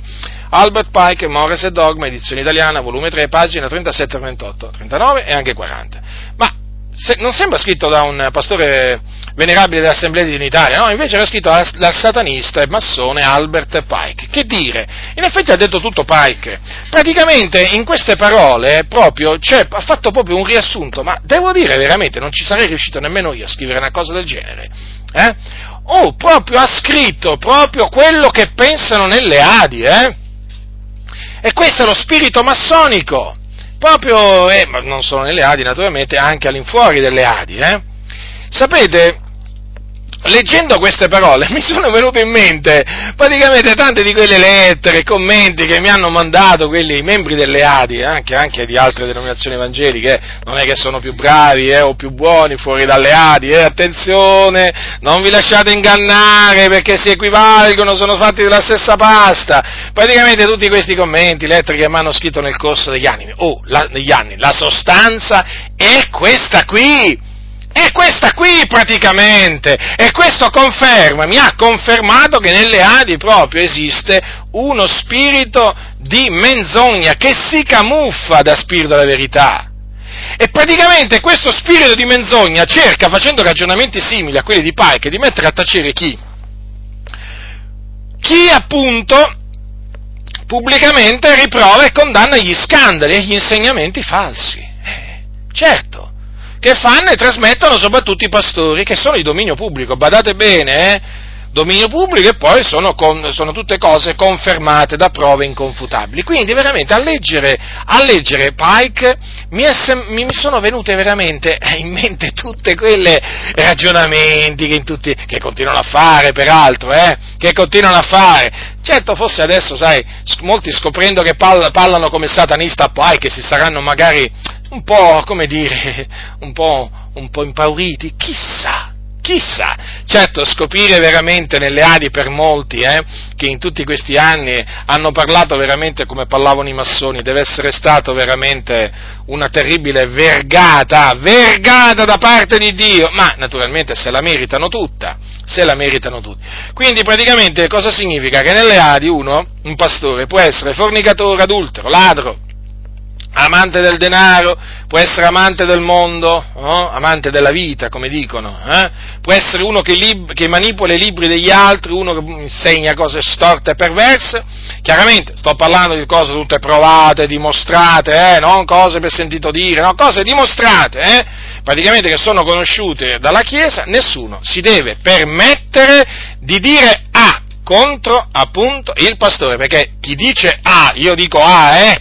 Anzi, guardate, veramente basta solo sospirare nelle Adi ma nemmeno parlare. Tu basta che fai sentire che sospiri contro il peccato eh, e già sei un calunniatore, ma, ma, non c'è bisogno nemmeno che parli, basta che sospiri contro il peccato. Sapete quando uno sospira veramente perché proprio è stanco, proprio è stanco, è nauseato no, della corruzione, ecco, basta che sospiri e sei già un calunniatore, un maldicente, un censore dei costumi altrui, tu non hai licenza di fare una cosa del genere, di dire queste cose cose, sei un arrogante, ti senti più santo degli altri, sei un inquisitore, eh, metti, ti metti piacere a mettere in risalto gli errori altrui, però nascondi le virtù, sei uno che getta fango dappertutto sulle persone che hanno difetti e debolezze, certo perché avere un amante è ormai diventata una debolezza, rubare è diventata una debolezza, un difettuccio, dai, chiamiamolo difettuccio, dai, nelle ali sono tutti difettucci, rubare, eh, rubare, oltraggiare, mentire, Vabbè, cosa vuoi che sia? Sono dei difetti. Certo, cosa vuoi? Il Signore per questi difetti manda all'inferno, per esempio, no? i ladri sapete che non eriteranno il regno di Dio, no? Certo, secondo l'Apostolo Paolo, eh? ma nelle Adi i ladri vanno in cielo, non lo sapete questo? Sì, sì, ve lo posso assicurare. Gli adulteri, vabbè, gli adulteri, gli adulteri c'è sempre una maniera per riparare mal, al malfatto. Gli adulteri, dai, su, poi alla fine cosa vuoi che sia? Quello, poverino, è stato lasciato dalla moglie, si è preso un'altra, no? e Dio gli ha provveduta una compagna, si è risposato. Mm, vabbè, ma Dio lo accoglie così com'è, chi sei tu da andarla a giudicare? Beh, ma lui sai com'è, va all'inferno. Eh, ma lo dici tu, ti dicono, lo dici tu, questa è una tua opinione. No, mm, quello che dice la Sacra Scrittura, gli adulteri non erediteranno il regno di Dio, eh? gli ubriaconi non erediteranno il regno di Dio, i bugiardi non erediteranno il regno di Dio, ma nelle Adi anche questi ereditano il regno di Dio. Eh? eh ecco perché non ti puoi mettere a parlare contro questi, contro queste cose, perché sono dei difettucci, ma che vuoi che il Signore, il Signore fa spalancare la bocca dell'inferno per mandarci, per mandarci delle persone eh, che hanno questi difetti, ma tu te lo immagini un Dio, ti dicono, ma te lo immagini un Dio che manda all'inferno delle persone eh, che poi appunto sono delle assemblee di Dio in Italia, eh, perché hanno questi difetti, queste debolezze, eh, voglio dire, ma nessuno è perfetto, no? La Chiesa perfetta, fratello, mai la troverai, anzi, ti dicono, sai, se c'è una chiesa perfetta, appena ci arrivi tu diventa imperfetta. Sapete, questa è la battuta che va per la maggiore nelle Adi, no? Sapete, con questa battuta loro praticamente hanno aiutato tante persone ad andare all'inferno e ancora tanti ci stanno andando all'inferno perché praticamente loro fanno passare peccati per i quali appunto c'è la condanna per dei difettucci, delle debolezze che tutti abbiamo. Beh, tutti abbiamo? Eh? Dico, tutti abbiamo queste cose? Non mi pare, non mi pare, ma nelle Adi ti puoi permettere pure di avere queste cose di farla franca. Al massimo, al massimo te cambiano, te cambiano loggia.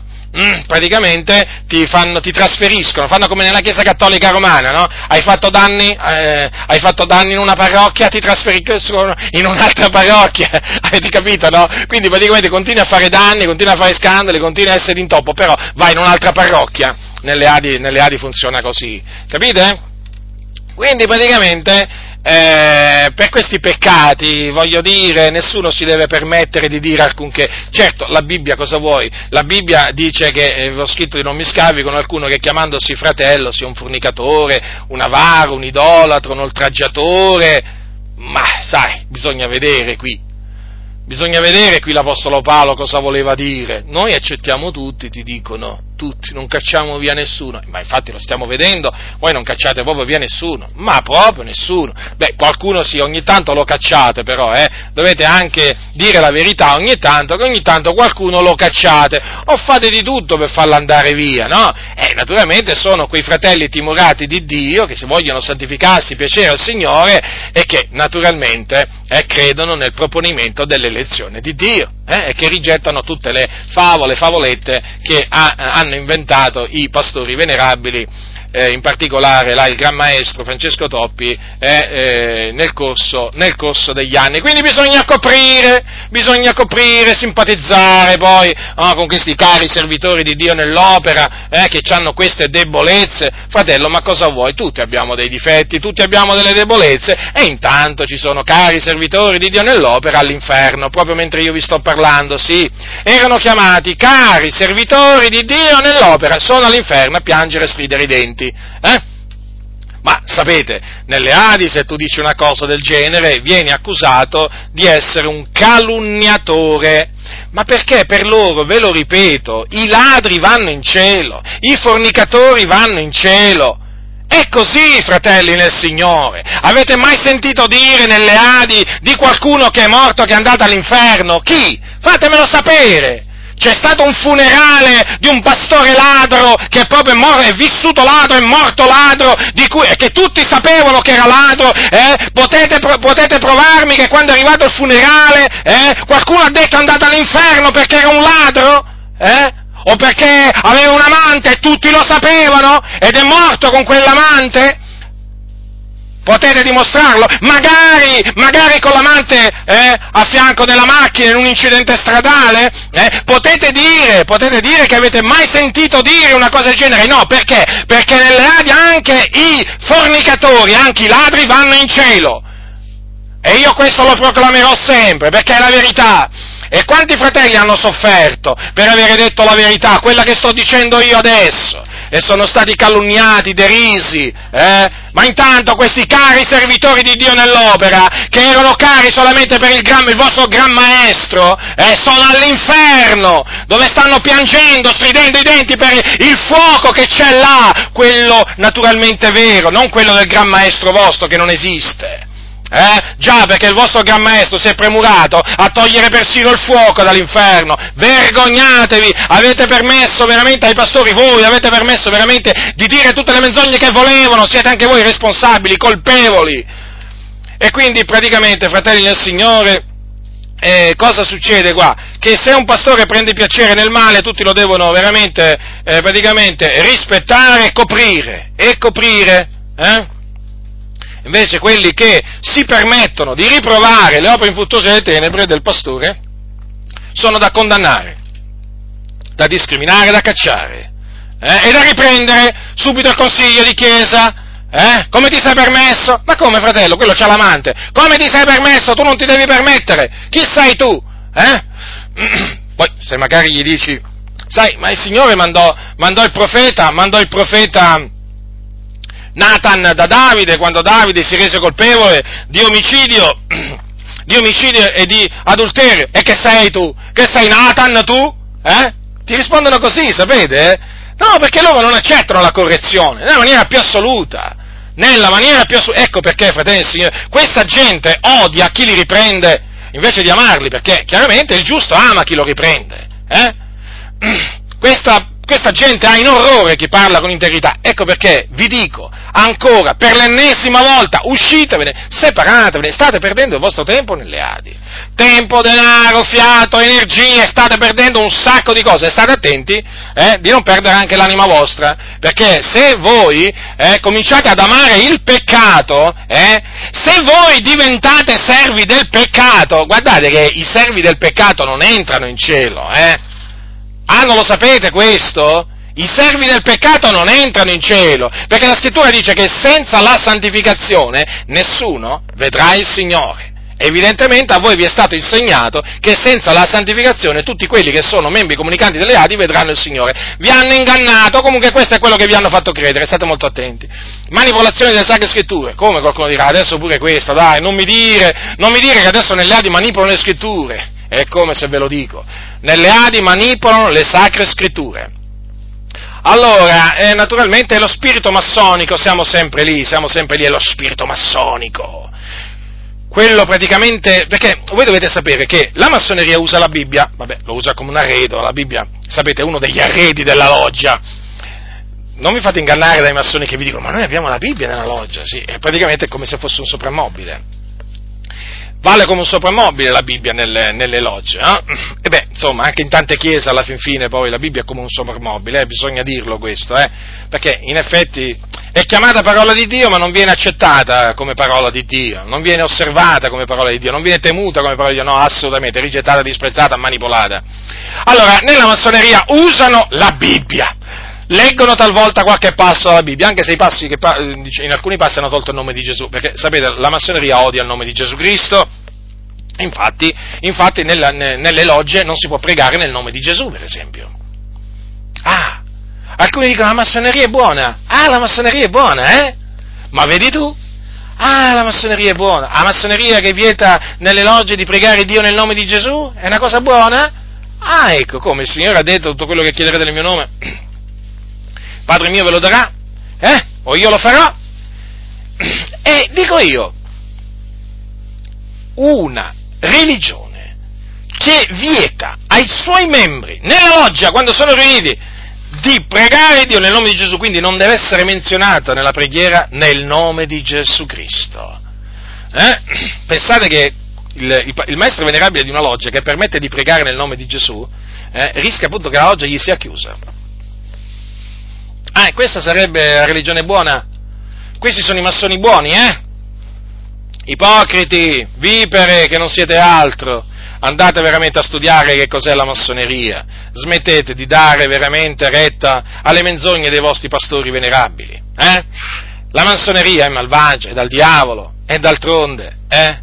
Voglio dire, una religione che vieta, vieta perché impo- lo impone questo, eh? loro che dicono appunto no? che sono adogmatici, però questo è un dogma, ve lo posso assicurare, non bisogna pre- innalzare preghiera a Dio nel nome di Gesù. Sono massoni buoni questi? Mm?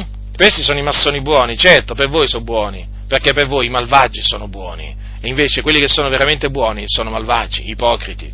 Albert Pike ha detto queste parole, nel diciottesimo capitolo degli Atti degli Apostoli leggiamo, ed un certo ebreo di nome Apollo, alessandrino per nascita, uomo eloquente, che conosceva la via del Signore, essendo un fervido spirito, parlò e insegnò diligentemente delle cose del Signore conoscendo solo il battesimo di Giovanni e cominciò a parlare arditamente nella sinagoga. Così Aquila e Priscilla, quando l'ebbero udito, lo presero con loro e gli esposero con più precisione la via di Dio. Tutto ciò nel testo originale greco, privo di simboli e allegorie, diventa ed un certo ebreo di nome Apollo, uomo eloquente di vasta cultura, venne ad Efeso. Aveva appreso dai misteri la vera dottrina concernente Dio ed essendo zelante ed entusiasta, cultore di teologia, la insegnò diligentemente, avendo ricevuto solo il battesimo di Giovanni, non sapeva nulla del cristianesimo perché aveva abitato ad Alessandria ed era proprio allora giunto ad Efeso.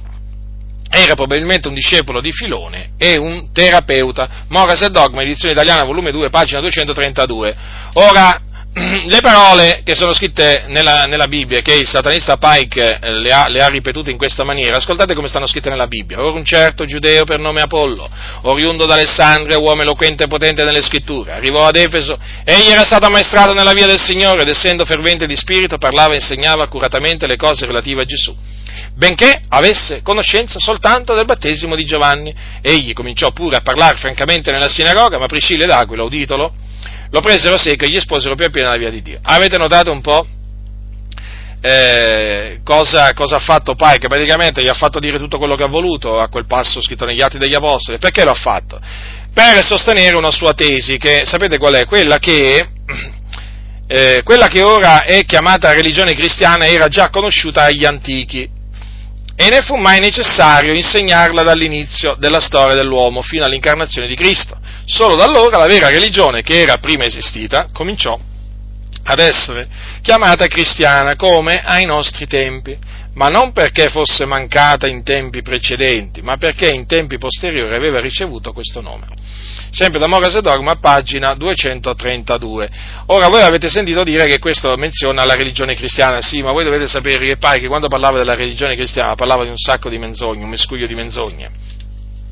E praticamente un sacco di menzogne, dato che io ho letto tu, uh, tutto Moras e Dogma, ve lo posso dire. Praticamente lui lui attingeva molto dalla Kabbala, che è un testo esoterico, occulto, che praticamente usano molto i maghi, mh, mm, è di origine ebraica, comunque diabolico come libro, e eh, lui attingeva molto dalla Kabbala e mh, mm, cercava sempre di dimostrare l'indimostrabile praticamente.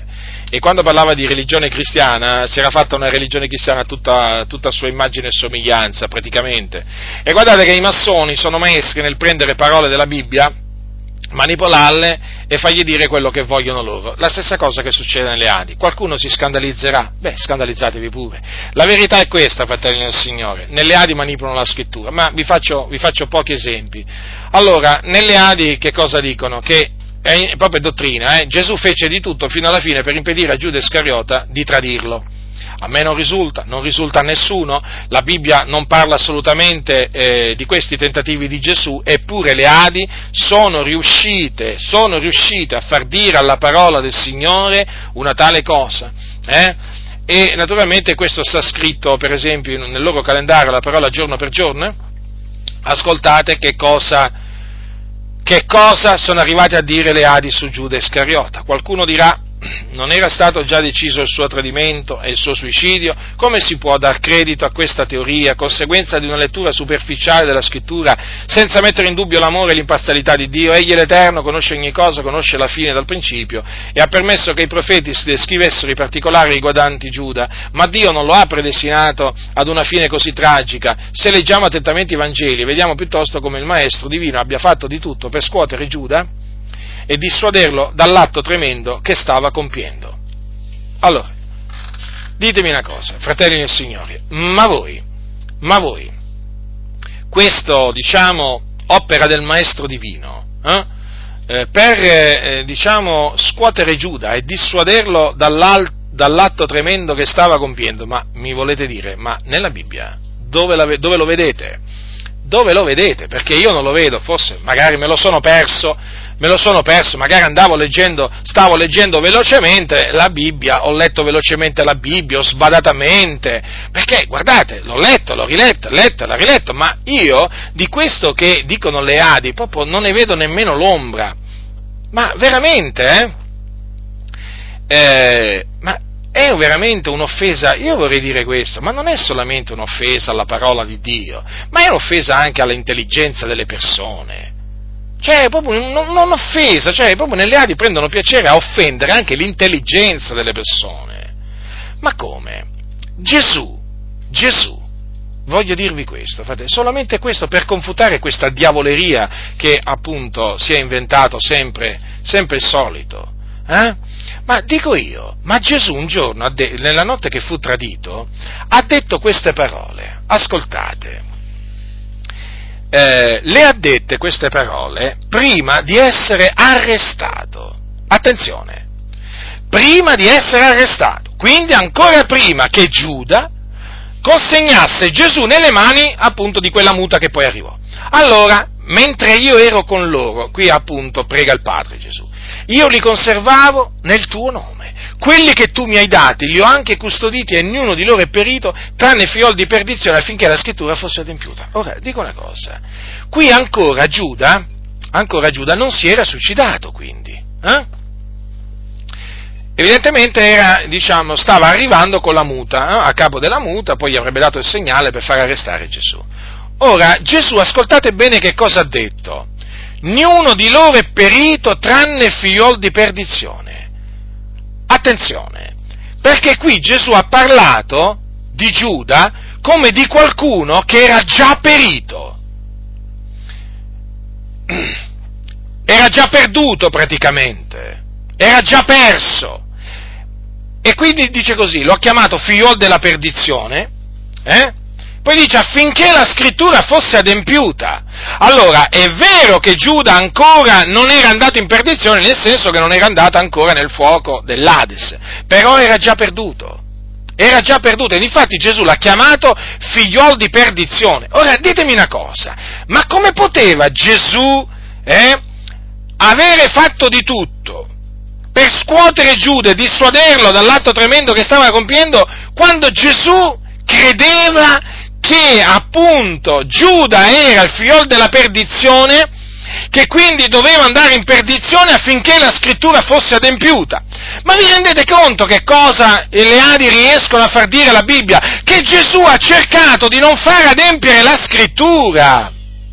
Cioè Gesù ha fatto di tutto affinché la scrittura non fosse adempiuta. Certo, fratelli e Signore, perché? Perché che Giuda era stato prestabilito a tradire il maestro è una cosa proprio risaputa da chi legge le sacre scritture. Certo! Vedete cosa ha detto Gesù nella notte che fu tradito? Io non parlo di voi tutti, io so quelli che ho scelto. Ma perché si è adempiuta la scrittura, colui che mangia il mio pane ha levato contro di me su calcagno. Vedete che ancora il Signore cita la scrittura e usa questa espressione affinché sia adempiuta la scrittura. Quindi era necessario, indispensabile che, Gesù, che, Giuda tradisse il maestro. Ecco perché Gesù non fece niente per impedire a Giuda di tradirlo. Fratelli nel Signore, guardate che qui ci si trova davanti eh, a gente nelle Adi che manipola sapendo di manipolare, gente che mente sapendo di mentire contro la verità. State molto attenti, perché questi hanno uno spirito massonico. Vediamo a Lidia. Sapete la Sacra Scrittura cosa dice? Salpando da Tros, è Luca che parla, tirammo dritto verso Samotracia e il giorno seguente verso Neapoli. E di là ci recammo a Filippi, che è città primaria di quella parte della Macedonia ed è colonia romana, e dimorammo in quella città alcuni giorni. E nel giorno di sabato andammo fuori della porta, presso al fiume, dove supponevamo fosse un luogo d'orazione. E postoci a sedere, parlavamo alle donne che erano qui radunate, e una certa donna, di nome Lidia, negoziante di porpora della città di Tiatiri, che temeva Dio, ci, ci stava ad ascoltare. E il Signore le aprì il cuore per renderla attenta alle cose dette da Paolo. Ora, qui è scritto chiaramente che il Signore aprì il cuore Lidia. Che cosa dicono nelle ali? Dicono il contrario. Sì, sì, proprio così. È scritto nel suo risveglio pentecostale, settembre 2008, numero 9, anno... Eh, allora, anno 60, 62, pagina 3, è scritto L maiuscola X e dopo eh, voglio dire, uno e uno. Allora, Cosa c'è scritto qua? Lidia aprì il proprio cuore al Signore. Ma fratelli nel Signore, ma ditemi un po' voi se questo non è lo spirito massonico. Io l'ho riconosciuto subito lo spirito massonico. Lo spirito della menzogna. La Bibbia dice una cosa, loro vanno contro quello che dice la Bibbia, perché devono far credere che appunto eh, la salvezza dell'uomo dipende dalla volontà, dalla volontà eh, eh, dell'uomo, dall'iniziativa dell'uomo. Dato che questa scrittura mostra chiaramente che la salvezza di Lidia dipese da un atto veramente compiuto dal Signore eh, nei confronti di Lidia, perché fu il Signore che le aprì il, il cuore, allora cosa fanno? Le Adi hanno praticamente sovvertito, contorto le scritture e hanno fatto dire alla Bibbia il contrario. Lidia aprì il proprio cuore al Signore. È un'eresia questa, è una menzogna. Chi è il padre della menzogna? Voi lo sapete, è il diavolo, il serpente antico. Vedete, fratelli del Signore, queste sono prove. Sono prove che lo stesso spirito che esiste nella massoneria, tra i massoni, che spinge veramente a far dire alla Bibbia quello che vogliono, esiste anche nelle Adi. Vediamo a Zaccheo. La Bibbia cosa dice? Voi la conoscete la storia di Zaccheo? Guardate, vi voglio leggere solo una parte eh, di, di quello che c'è scritto. Ascoltate, è scritto così. Come Gesù fu giunto in quel luogo, alzati gli occhi, gli disse, Zaccheo, scendi presto, perché oggi debbo albergare in casa tua. Ed egli s'affrettò a scendere e l'accolse con allegrezza. Eh? Ascoltate, le Adi praticamente che cosa fanno credere? Allora, qui voi avete visto, no? Eh, che Gesù si, eh, si autoinvitò. Beh, così è. Bisogna dire così, Zaccheo, scendi presto perché oggi devo albergare in casa tua. Quindi l'iniziativa l'ha presa Gesù. Allora Zaccheo era salito sul, sull'albero, sul sicomoro, perché sapete che era basso di statura, non poteva a motivo della folla vedere appunto Gesù, lo voleva vedere, era piccolo di statura, allora corse innanzi e montò sopra un sicomoro per vederlo. Attenzione, per vederlo, solamente per vederlo, perché Gesù doveva passare per quella via. Ma che cosa avvenne? Che mentre lo stava ve- ve- vedendo, Gesù, giunto in quel luogo, alzò gli occhi e si autoinvitò, perché gli disse, Zaccheo, scendi presto, perché oggi devo albergare in casa tua. Allora, eh, chiaramente, cosa fece Zaccheo che era andato là solamente per vederlo? Si affrettò a scendere, l'accolse con allegrezza. Nelle Adi riescono persino a dire che Zaccheo invitò Gesù. Eppure le Adi proprio riescono a far dire alla Bibbia tutto il contrario. Guardate cosa, cosa affermano. Zia, eh, sul, praticamente sul, sempre sul loro calendario. Certo che questo calendario delle Adi è pericolosissimo, è pieno di, è pieno di veleno, eh, state molto attenti. Sul loro calendario del 2010, eh, la data 17 gennaio 2010, se qualcuno ce l'ha ancora, eh, lo vado a leggere. La meditazione è quella dal titolo Gioiosi in Cristo. Allora ascoltate cosa dicono, cosa dicono qui nelle Adi. Quando Zaccheo, il capo dei pubblicani di Gerico, uomo conosciuto per la sua avidità e disonestà, invitò Gesù a casa sua, sperimentando la grazia della giustificazione divina, provò una grande gioia e egli si affrettò a scendere e lo accolse con gioia. Qui l'unica cosa che hanno detto di giusto è che a Zaccheo lo accolse con gioia Gesù. Ma ascoltate, ma io dico una cosa, ma qui c'è scritto che le Adi dicono che Zaccheo invitò Gesù a casa sua. Come invitò Gesù a casa sua? Ma quale Bibbia leggono? Quale Bibbia leggono? Cioè, sicuramente leggono una cosa ma ne dicono un'altra, ed è, ed è proprio così, fratelli e signori. Non è vero che Zaccheo invitò Gesù. Sapete, qui qualcuno potrebbe dire, eh, ma dai, ma tu ti attacchi veramente pure ai punti e virgola, alle virgole. Allora, innanzitutto qua non mi sto attaccando né alle virgole, né ai punti e virgole, né pure ai punti. Non mi sto attaccando alla punteggiatura. Qui mi sto attaccando eh, a qualcosa d'altro. Cioè, qui è in atto una, una manipolazione della parola di Dio. Cioè, ma è come se io, facciamo un esempio, è come se io eh, vado in piazza, no? Vedo una persona, la vedo, gli dico, senti, vieni a casa mia, che ti devo parlare, eh, vieni a casa mia che ti devo parlare. E eh, allora quella persona viene, eh? poi magari cosa succede? Succede che incontra un altro e dice, sai, mi sono autoinvitato a casa di quella persona. E no, dice il contrario. E qui veramente è successo così, no? Che praticamente Gesù si autoinvitò e riescono nelle Adi a far dire che invece Zaccheo eh, invitò Gesù. Ma è assurdo, è assurdo. È lo spirito massonico che, che parla. Cioè, questo sempre perché? Perché non vuoi, gli dà fastidio alle ali sentir dire che Gesù che il Signore prende l'iniziativa nei confronti del peccatore. Perché siccome che stanno continuamente a dire che è il peccatore che fa la, il primo passo, è il peccatore che fa il primo passo, allora praticamente tutti quei passi della scrittura, tutte quelle storie della Bibbia, dove appunto la salvezza è attribuita alla volontà di Dio, all'iniziativa di Dio, al beneplacito di Dio, loro de- devono manipolarli quei passi per far credere appunto che l'iniziativa invece l'ha preso l'uomo. Ma ditemi, fratelli del Signore, ma non sono diavolerie queste? Come le chiamate? Queste sono cose gravi. Termino con la segretezza, la segretezza. Voi sapete che la massoneria, quando si sente accusata di segretezza, sapete come se ne esce? No, la nostra non è segretezza, è riservatezza. Mi fanno ridere, perché io che li ho studiati so che non sono riservati, sono proprio segreti, è una società segreta anche se la, eh, diciamo, la, Costituzione italiana, la legge italiana, non la considera, eh, per esempio, le obbedienze massoniche in Italia, quelle appunto che sono conosciute, come per esempio il Grande Oriente d'Italia, non sono considerate società segrete, però sapete, fratelli del Signore, eh, nella pratica sono società segrete, hanno le caratteristiche proprio, le logge massoniche, le obbedienze proprio di società segrete, solo che chiaramente loro davanti alla legge praticamente sono riusciti con degli espedienti a non farsi passare per società segrete, perché altrimenti ci sarebbero state delle grosse complicazioni. Eh? E allora chiaramente hanno usato degli, degli, espedienti. Allora la segretezza è indispensabile in un massone di qualsivoglia grado, attenti, attenti, queste parole le ha dette il satanista Albert Pike nel suo Morris Dogma, pagina 109, eh, della versione online in inglese. Eh. Infatti questa è la ragione per cui praticamente nella massoneria si respira un'area misteriosa. Eh?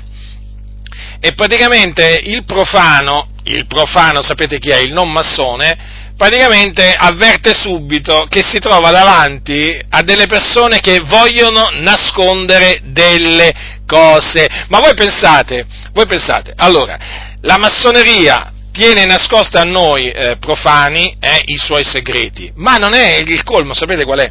Che i suoi segreti, la massoneria li tiene persino segreti anche a, a tanti dei suoi membri. Eh, Infatti, per esempio, i massoni tre, eh, dei primi tre gradi non conoscono, per esempio, le cose della, dei massoni del 33 grado, quindi del, del, del, livello, del, livello, alto, superiore della massoneria. Eh? E peraltro, e peraltro diciamo, lo stesso Pike diciamo, ordinò che si nascondessero questi misteri e quindi che si ingannassero appunto eh, quelli dei gradi, i massoni dei gradi inferiori, praticamente facendogli capire una cosa per un'altra. Questa è la massoneria, eh? la massoneria buona, eh? di cui parlano appunto i pastori venerabili, i pastori venerabili delle assemblee di Dio in Italia. Ora, per questo nella massoneria, come ha detto, come ha detto qualcuno, c'è uno strano profumo un'atmosfera di silenzio inquieto, segreto, esoterico, una sensazione di mistero che regna nella setta, che ne forma lo spirito, che ne alimenta la vita spirituale. Questo è citato da Léon de, Ponsins in, in, un libro chiamato Cristianisme e France Massonerie, un libro francese interessante, a pagina 128.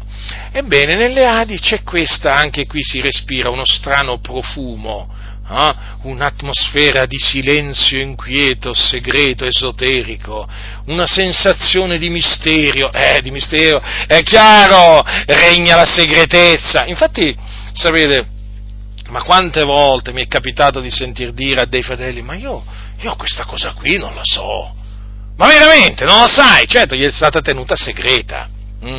Ma veramente cioè è un dato di fatto, fratelli nel Signore. Vi stavo parlando prima dello statuto delle Adi, ma lo statuto delle Adi alla grande maggioranza dei fratelli delle Adi era un perfetto sconosciuto fino a che qualcuno non si è deciso di metterlo, di, di renderlo disponibile ai fratelli delle Adi, sia pure in, in versione, diciamo, eh, come si dice, elettronica. Eh? Ma c'erano, mi ricordo, mi ricordo, mm, soprattutto all'inizio, mm, c'erano dei fratelli che dicevano, io statuto, ma ho statuto, io non ho mai sentito parlare dello statuto, addirittura non aveva mai sentito parlare. No, ma non sapevo nemmeno che esistesse lo statuto. Poi magari qualcun altro diceva, sì, ne avevo sentito parlare, però non l'avevo mai visto. Vedete? Che cosa sta a dimostrare questo? Che c'è chiaramente un silenzio inquieto, c'è uno strano profumo, la segretezza, nascondere qualche cosa, nascondere alla base, hm? alla base dei membri delle Adi si vuole nascondere lo statuto. Per quale ragione? Perché, nel, io ve lo ripeto, nel momento in cui un credente che veramente ha un minimo di conoscenza della storia della Chiesa, eh, come appunto presentata nel, nel Nuovo Testamento, ma scappa dalle Adi, scappa, perché trova nello statuto tante di quelle falsità, tante di quelle cose che contrastano la verità, che veramente si sente proprio spinto da Dio a andarsene via dalle Adi. Ecco perché appunto lo statuto è stato, per, cioè, ed è tuttora, eh, perché i pastori delle Adi non sono mica autorizzati a dare, almeno per quello che mi costa ad oggi, lo, lo, statuto delle Adi, i pastori delle Adi non sono autorizzati a darlo in comunità, perché se no l'avrebbero già stampato le Adi, ne avrebbero, fa, avrebbero loro che stampano migliaia, migliaia, decine di migliaia di copie dei libri, anche se manipolati, no? Cosa ci avrebbero? Spurgeon, eh, Basta che, prendete, basta che, vedete quanti libri manipolati hanno stampato di Spurgeon, eh, dottrine della Bibbia, no? migliaia e migliaia di copie. Che cosa ci voleva, diciamo, stampare un librettino come lo statuto, no? Ma non l'hanno assolutamente fatto, fino a questo giorno non mi risulta, ma chiaro il motivo, no? Perché è un, un documento esplosivo no? dal loro punto di vista, perché veramente, veramente è un documento iniquo, un documento antibiblico, e quindi massima segretezza. E quindi adesso è chiaro, per coloro che hanno la possibilità, eh, diciamo, di andare su internet, eh, chiaramente adesso non è più un segreto, ovvio, no? Ma d'altronde non v'è, niente, non v'è niente, che sia stato tenuto nascosto per, se non per essere messo, diciamo, in luce, no? La scrittura, sapete, si è adempiuta in questo, ma le Adi, non è che loro pensano che un giorno la scrittura si adempirà, no, ma nella maniera più assoluta, loro non credono che Dio fa adempiere le sue promesse, la sua parola, no, no, no, perché se no non l'avrebbero nascosto, non avrebbero, non avrebbero usato la segretezza nei confronti dello statuto, eh? Non avrebbero temuto il Dio, invece non l'hanno temuto il Dio, ma sì, ma quando mai, ma chi mai riceverà, ma chi mai avrà il nostro statuto, ma chi mai lo pubblicherà il nostro statuto? Ecco che è arrivato nelle case dei credenti delle Adi lo statuto. Eh? E poi la colpa, naturalmente, di chi è la colpa? C'è sempre qualcuno che ha la colpa, chiaramente, la colpa è di chi aiuta i fratelli, non di chi, naturalmente di chi li aiuta ad andare in cielo, di chi li aiuta a santificarsi, la, la la colpa non è mai di chi è d'intoppo ai fratelli nelle Adi, capite? E eh, l'altro esempio che voglio citare quanto a segretezza, beh, è un caso eclatante, no? che oramai lo, lo, conoscete tutti voi che mi avete ascoltato in questa serie contro la massoneria, è il caso dell'alleanza delle Adi con la massoneria e con il, eh, il papato con a capo allora Pio XII avvenuto nel, nel dopoguerra eh? E chi sapeva niente di questa cosa qua? Chi sapeva alcunché? Allora, diciamo che vi, vi, voglio, vi voglio, raccontare qualcosa. Allora, noi chiaramente eh, avevamo studiato la storia del movimento pentecostale, l'abbiamo studiata approfonditamente e badate bene, noi abbiamo studiato la storia, io ho studiato la, per esempio la storia del movimento pentecostale, ma non solamente sui libri italiani che ci sono in lingua italiana, ma io ho studiato, diciamo, eh, la storia del movimento pentecostale anche basandomi su molti libri di lingua inglese, di lingua inglese. Ebbene, fratelli nel Signore, io ignoravo, ignoravo queste cose, le ignoravo le ignoravo perché? Ma perché? Perché non erano state scritte da nessuno. Eh, per quanto riguarda appunto la storia delle Adi, così come viene diffusa, come è stata diffusa in tutti questi anni da Bracco e da Francesco Toppi, prendiamo l'esempio dell'incontro. Adesso mi voglio soffermare sull'incontro di Nes con Pio XII. Era una cosa proprio una cosa, come si può dire, che non esisteva. Eh, usiamo questa espressione, va. diciamo che era un evento che non era mai successo, fino a che chiaramente mh, Dio non ce l'ha fatto scoprire. Eh? Ci sono ancora molti nelle Adi che si stanno, eh, si stanno domandando ma come ha fatto Butinder a scoprire tutte queste cose? E continuate a farvela questa domanda e continuate, secondo me la dovreste fare al Signore, ma credete ancora nel Signore? Voi ci avete mai creduto nel Signore? Eh? Se veramente siete figliuoli di Dio, pregate il Dio, pregate il Dio, tutte le cose che domanderete nella preghiera, se avete fede le otterrete. Come ha fatto Butinder a scoprire queste cose? Il fatto è che voi invece vi dovreste fare un'altra domanda, hm? che è questa. Ma perché il Dio ha voluto che Butinder scoprisse queste cose? Questa domanda è troppo difficile che ve la facciate? Eh? Speriamo, eh? Speriamo che sempre più mm, di voi, diciamo, eh, se la facciano questa domanda, perché una volta che trovate la risposta a questa domanda, scappate dalle Adi, scappate proprio a gambe levate. Allora, il punto è questo. Secondo appunto il resoconto storico che hanno fatto le assemblee di Dio in Italia nei loro libri in tutti questi decenni, nel, sul risveglio pentecostale, cristiani oggi e così via, poi peraltro tutte cose riprese anche magari da scrittori non pentecostali, come per esempio Massimo Introvignen, eh, che, che, ha scritto anche qualcosa sul movimento pentecostale e così via, è chiaro che una, una tale, un tale evento non era mai successo, non era mai successo, eppure è successo. Ed è stato di fondamentale importanza per la nascita delle assemblee di Italia, ma più che per la nascita, praticamente per l'ottenimento della libertà religiosa, perché, fratelli, non è difficile capire che se Henry Ness nel 47, sto parlando del 47, quindi quando ancora c'era in, eh, diciamo, in, in, in atto la, la Buffarini Guidi, che, eh, a cagione della quale si verificavano ancora degli sporadici casi di discriminazione e di persecuzione nei confronti dei pentecostali. Dico, ma se nel 47 Henry Ness è un pastore molto importante delle assemblee di Dio in Italia, per, delle assemblee di Dio americane, che, aveva, che, era peraltro pastore di una grande comunità allora in America e poi non solo, aveva fondato anche un istituto, un, fondò lui anche un istituto biblico, eh?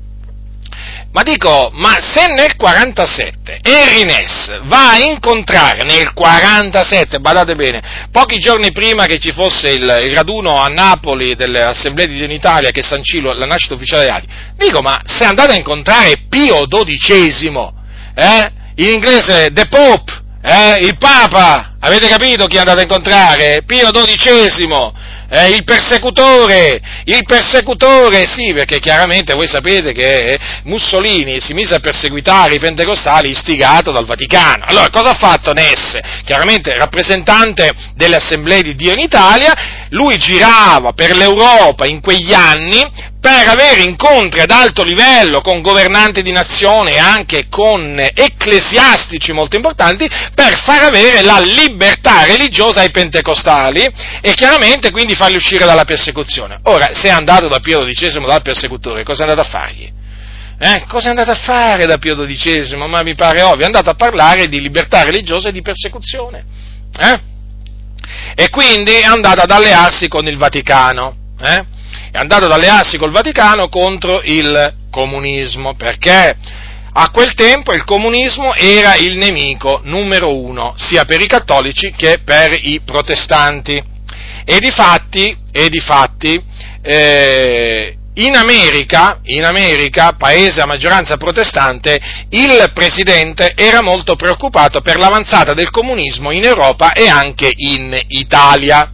E difatti l'allora presidente Harry Truman, massone di altissimo grado, aveva praticamente escogitato che cosa? L'ecumenismo eh, anti-bolscevico. Praticamente Harry Truman, massone, aveva, eh, capo della CIA ovviamente e così via, capo della CIA, eh, aveva escogitato questa unione tra chiesa, chiesa, cattolica e Chiese protestanti per affrontare di comune accordo il comunismo, che veramente in quel periodo al Vaticano metteva tanta paura, eh, metteva tanta paura, perché voi dovete sapere che quelli erano tempi in cui in Italia il comunismo stava salendo, eh, aveva degli ottimi risultati.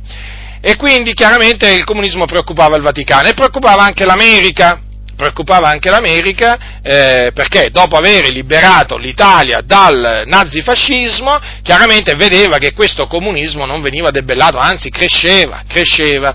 E allora la, la, la, Harry Truman usò, eh, usava diversi mezzi per opporsi, eh, decise di usare diversi mezzi per opporsi al comunismo.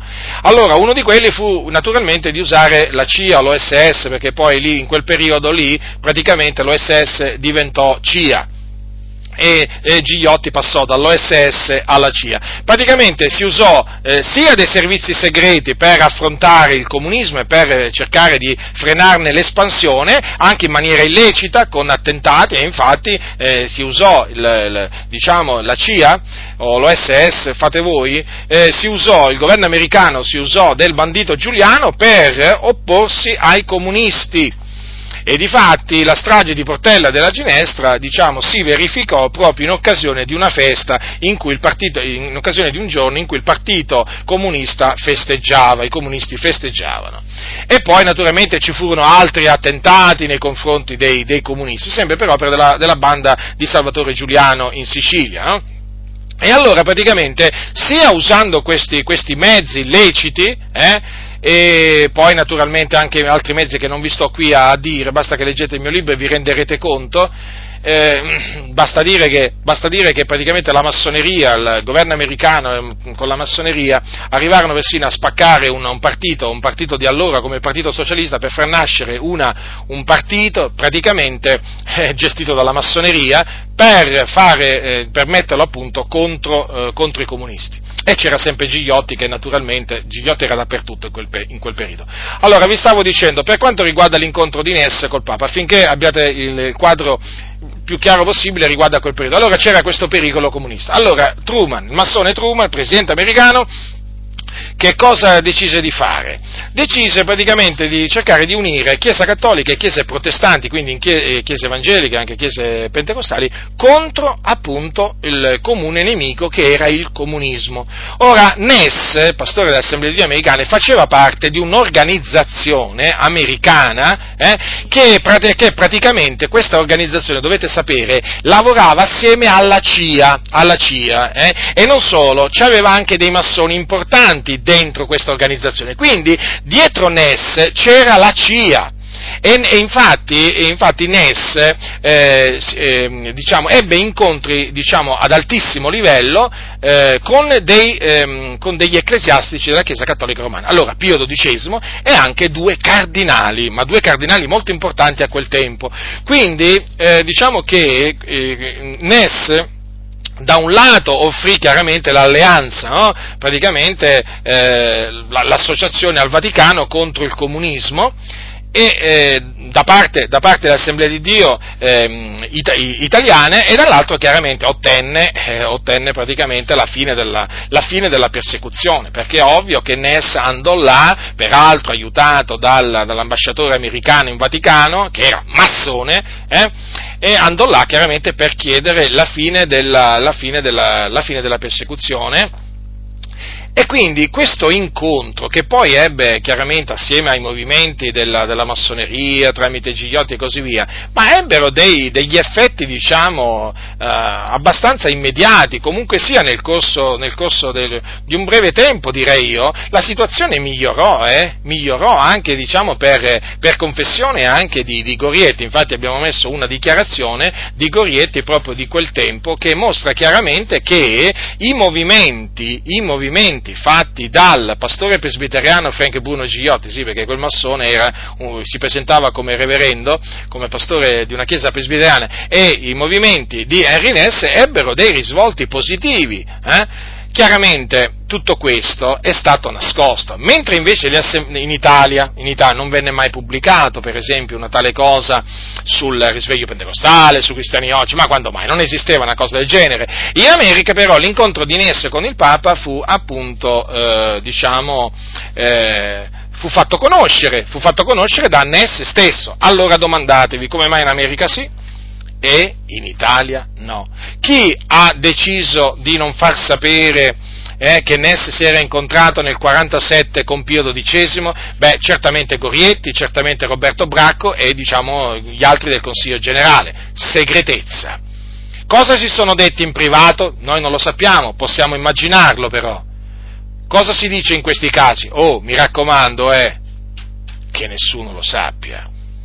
Acqua in bocca.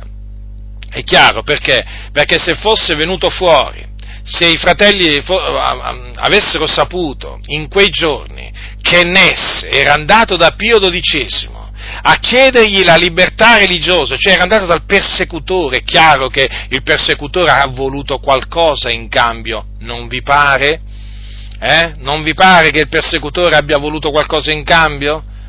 Eh? Certo, oltre diciamo, all'aiuto il, per combattere il comunismo, è chiaro che ha voluto altro e credo che tutti abbiano capito, abbiano capito che cosa questo incontro ha voluto dire. Basta vedere oggi le assemblee di Dio in Italia come parlano della Chiesa Cattolica Romana. Quando ne parlano, manco la citano.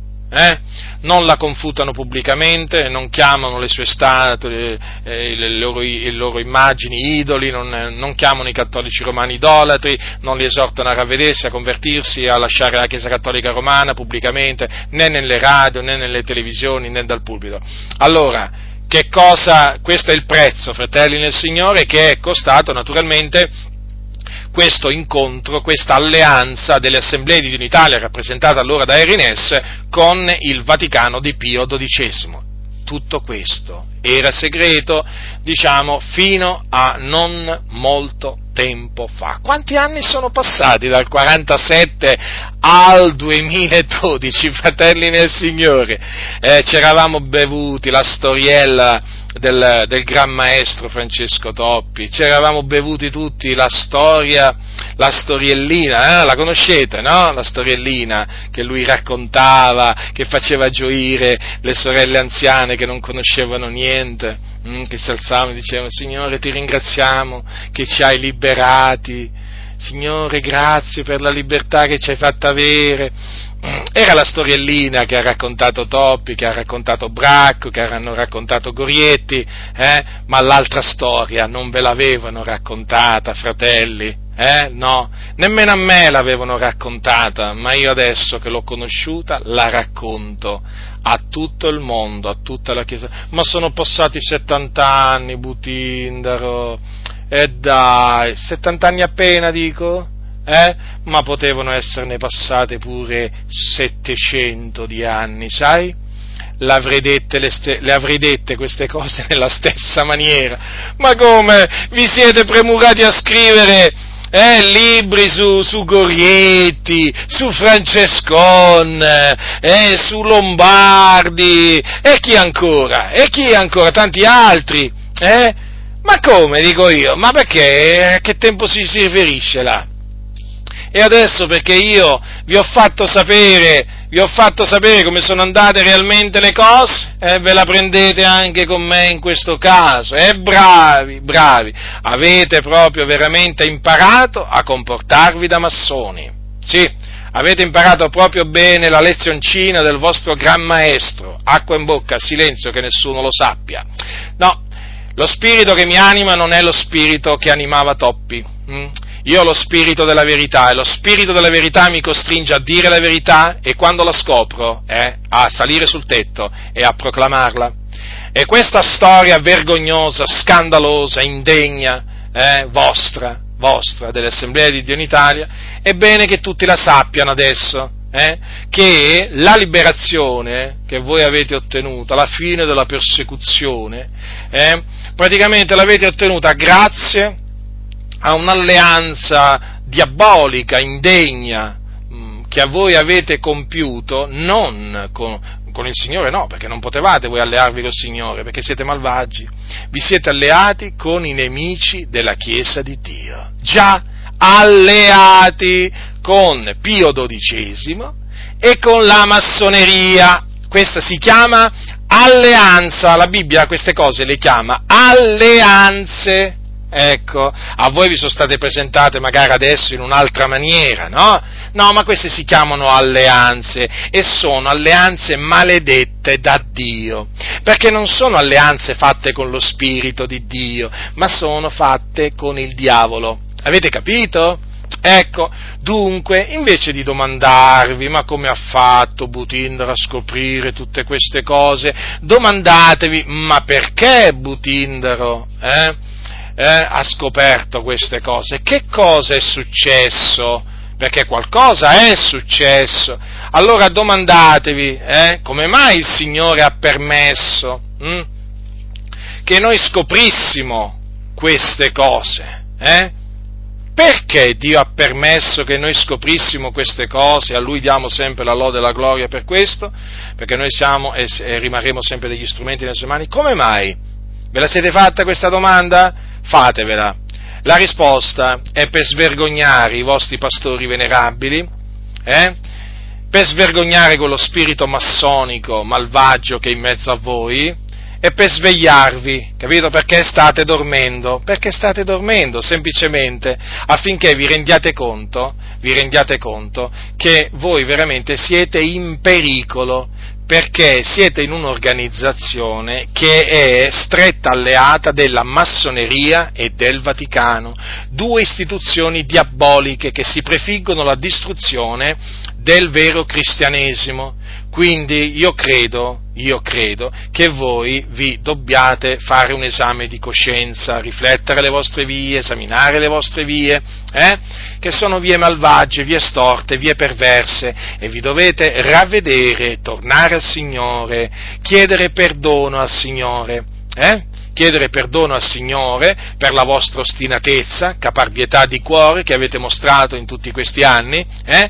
e naturalmente dovete uscire dalle assemblee di un'Italia per il vostro bene, perché nelle Adi c'è sia naturalmente un parlare massonico ma anche un agire massonico e la ragione è perché c'è uno spirito massonico.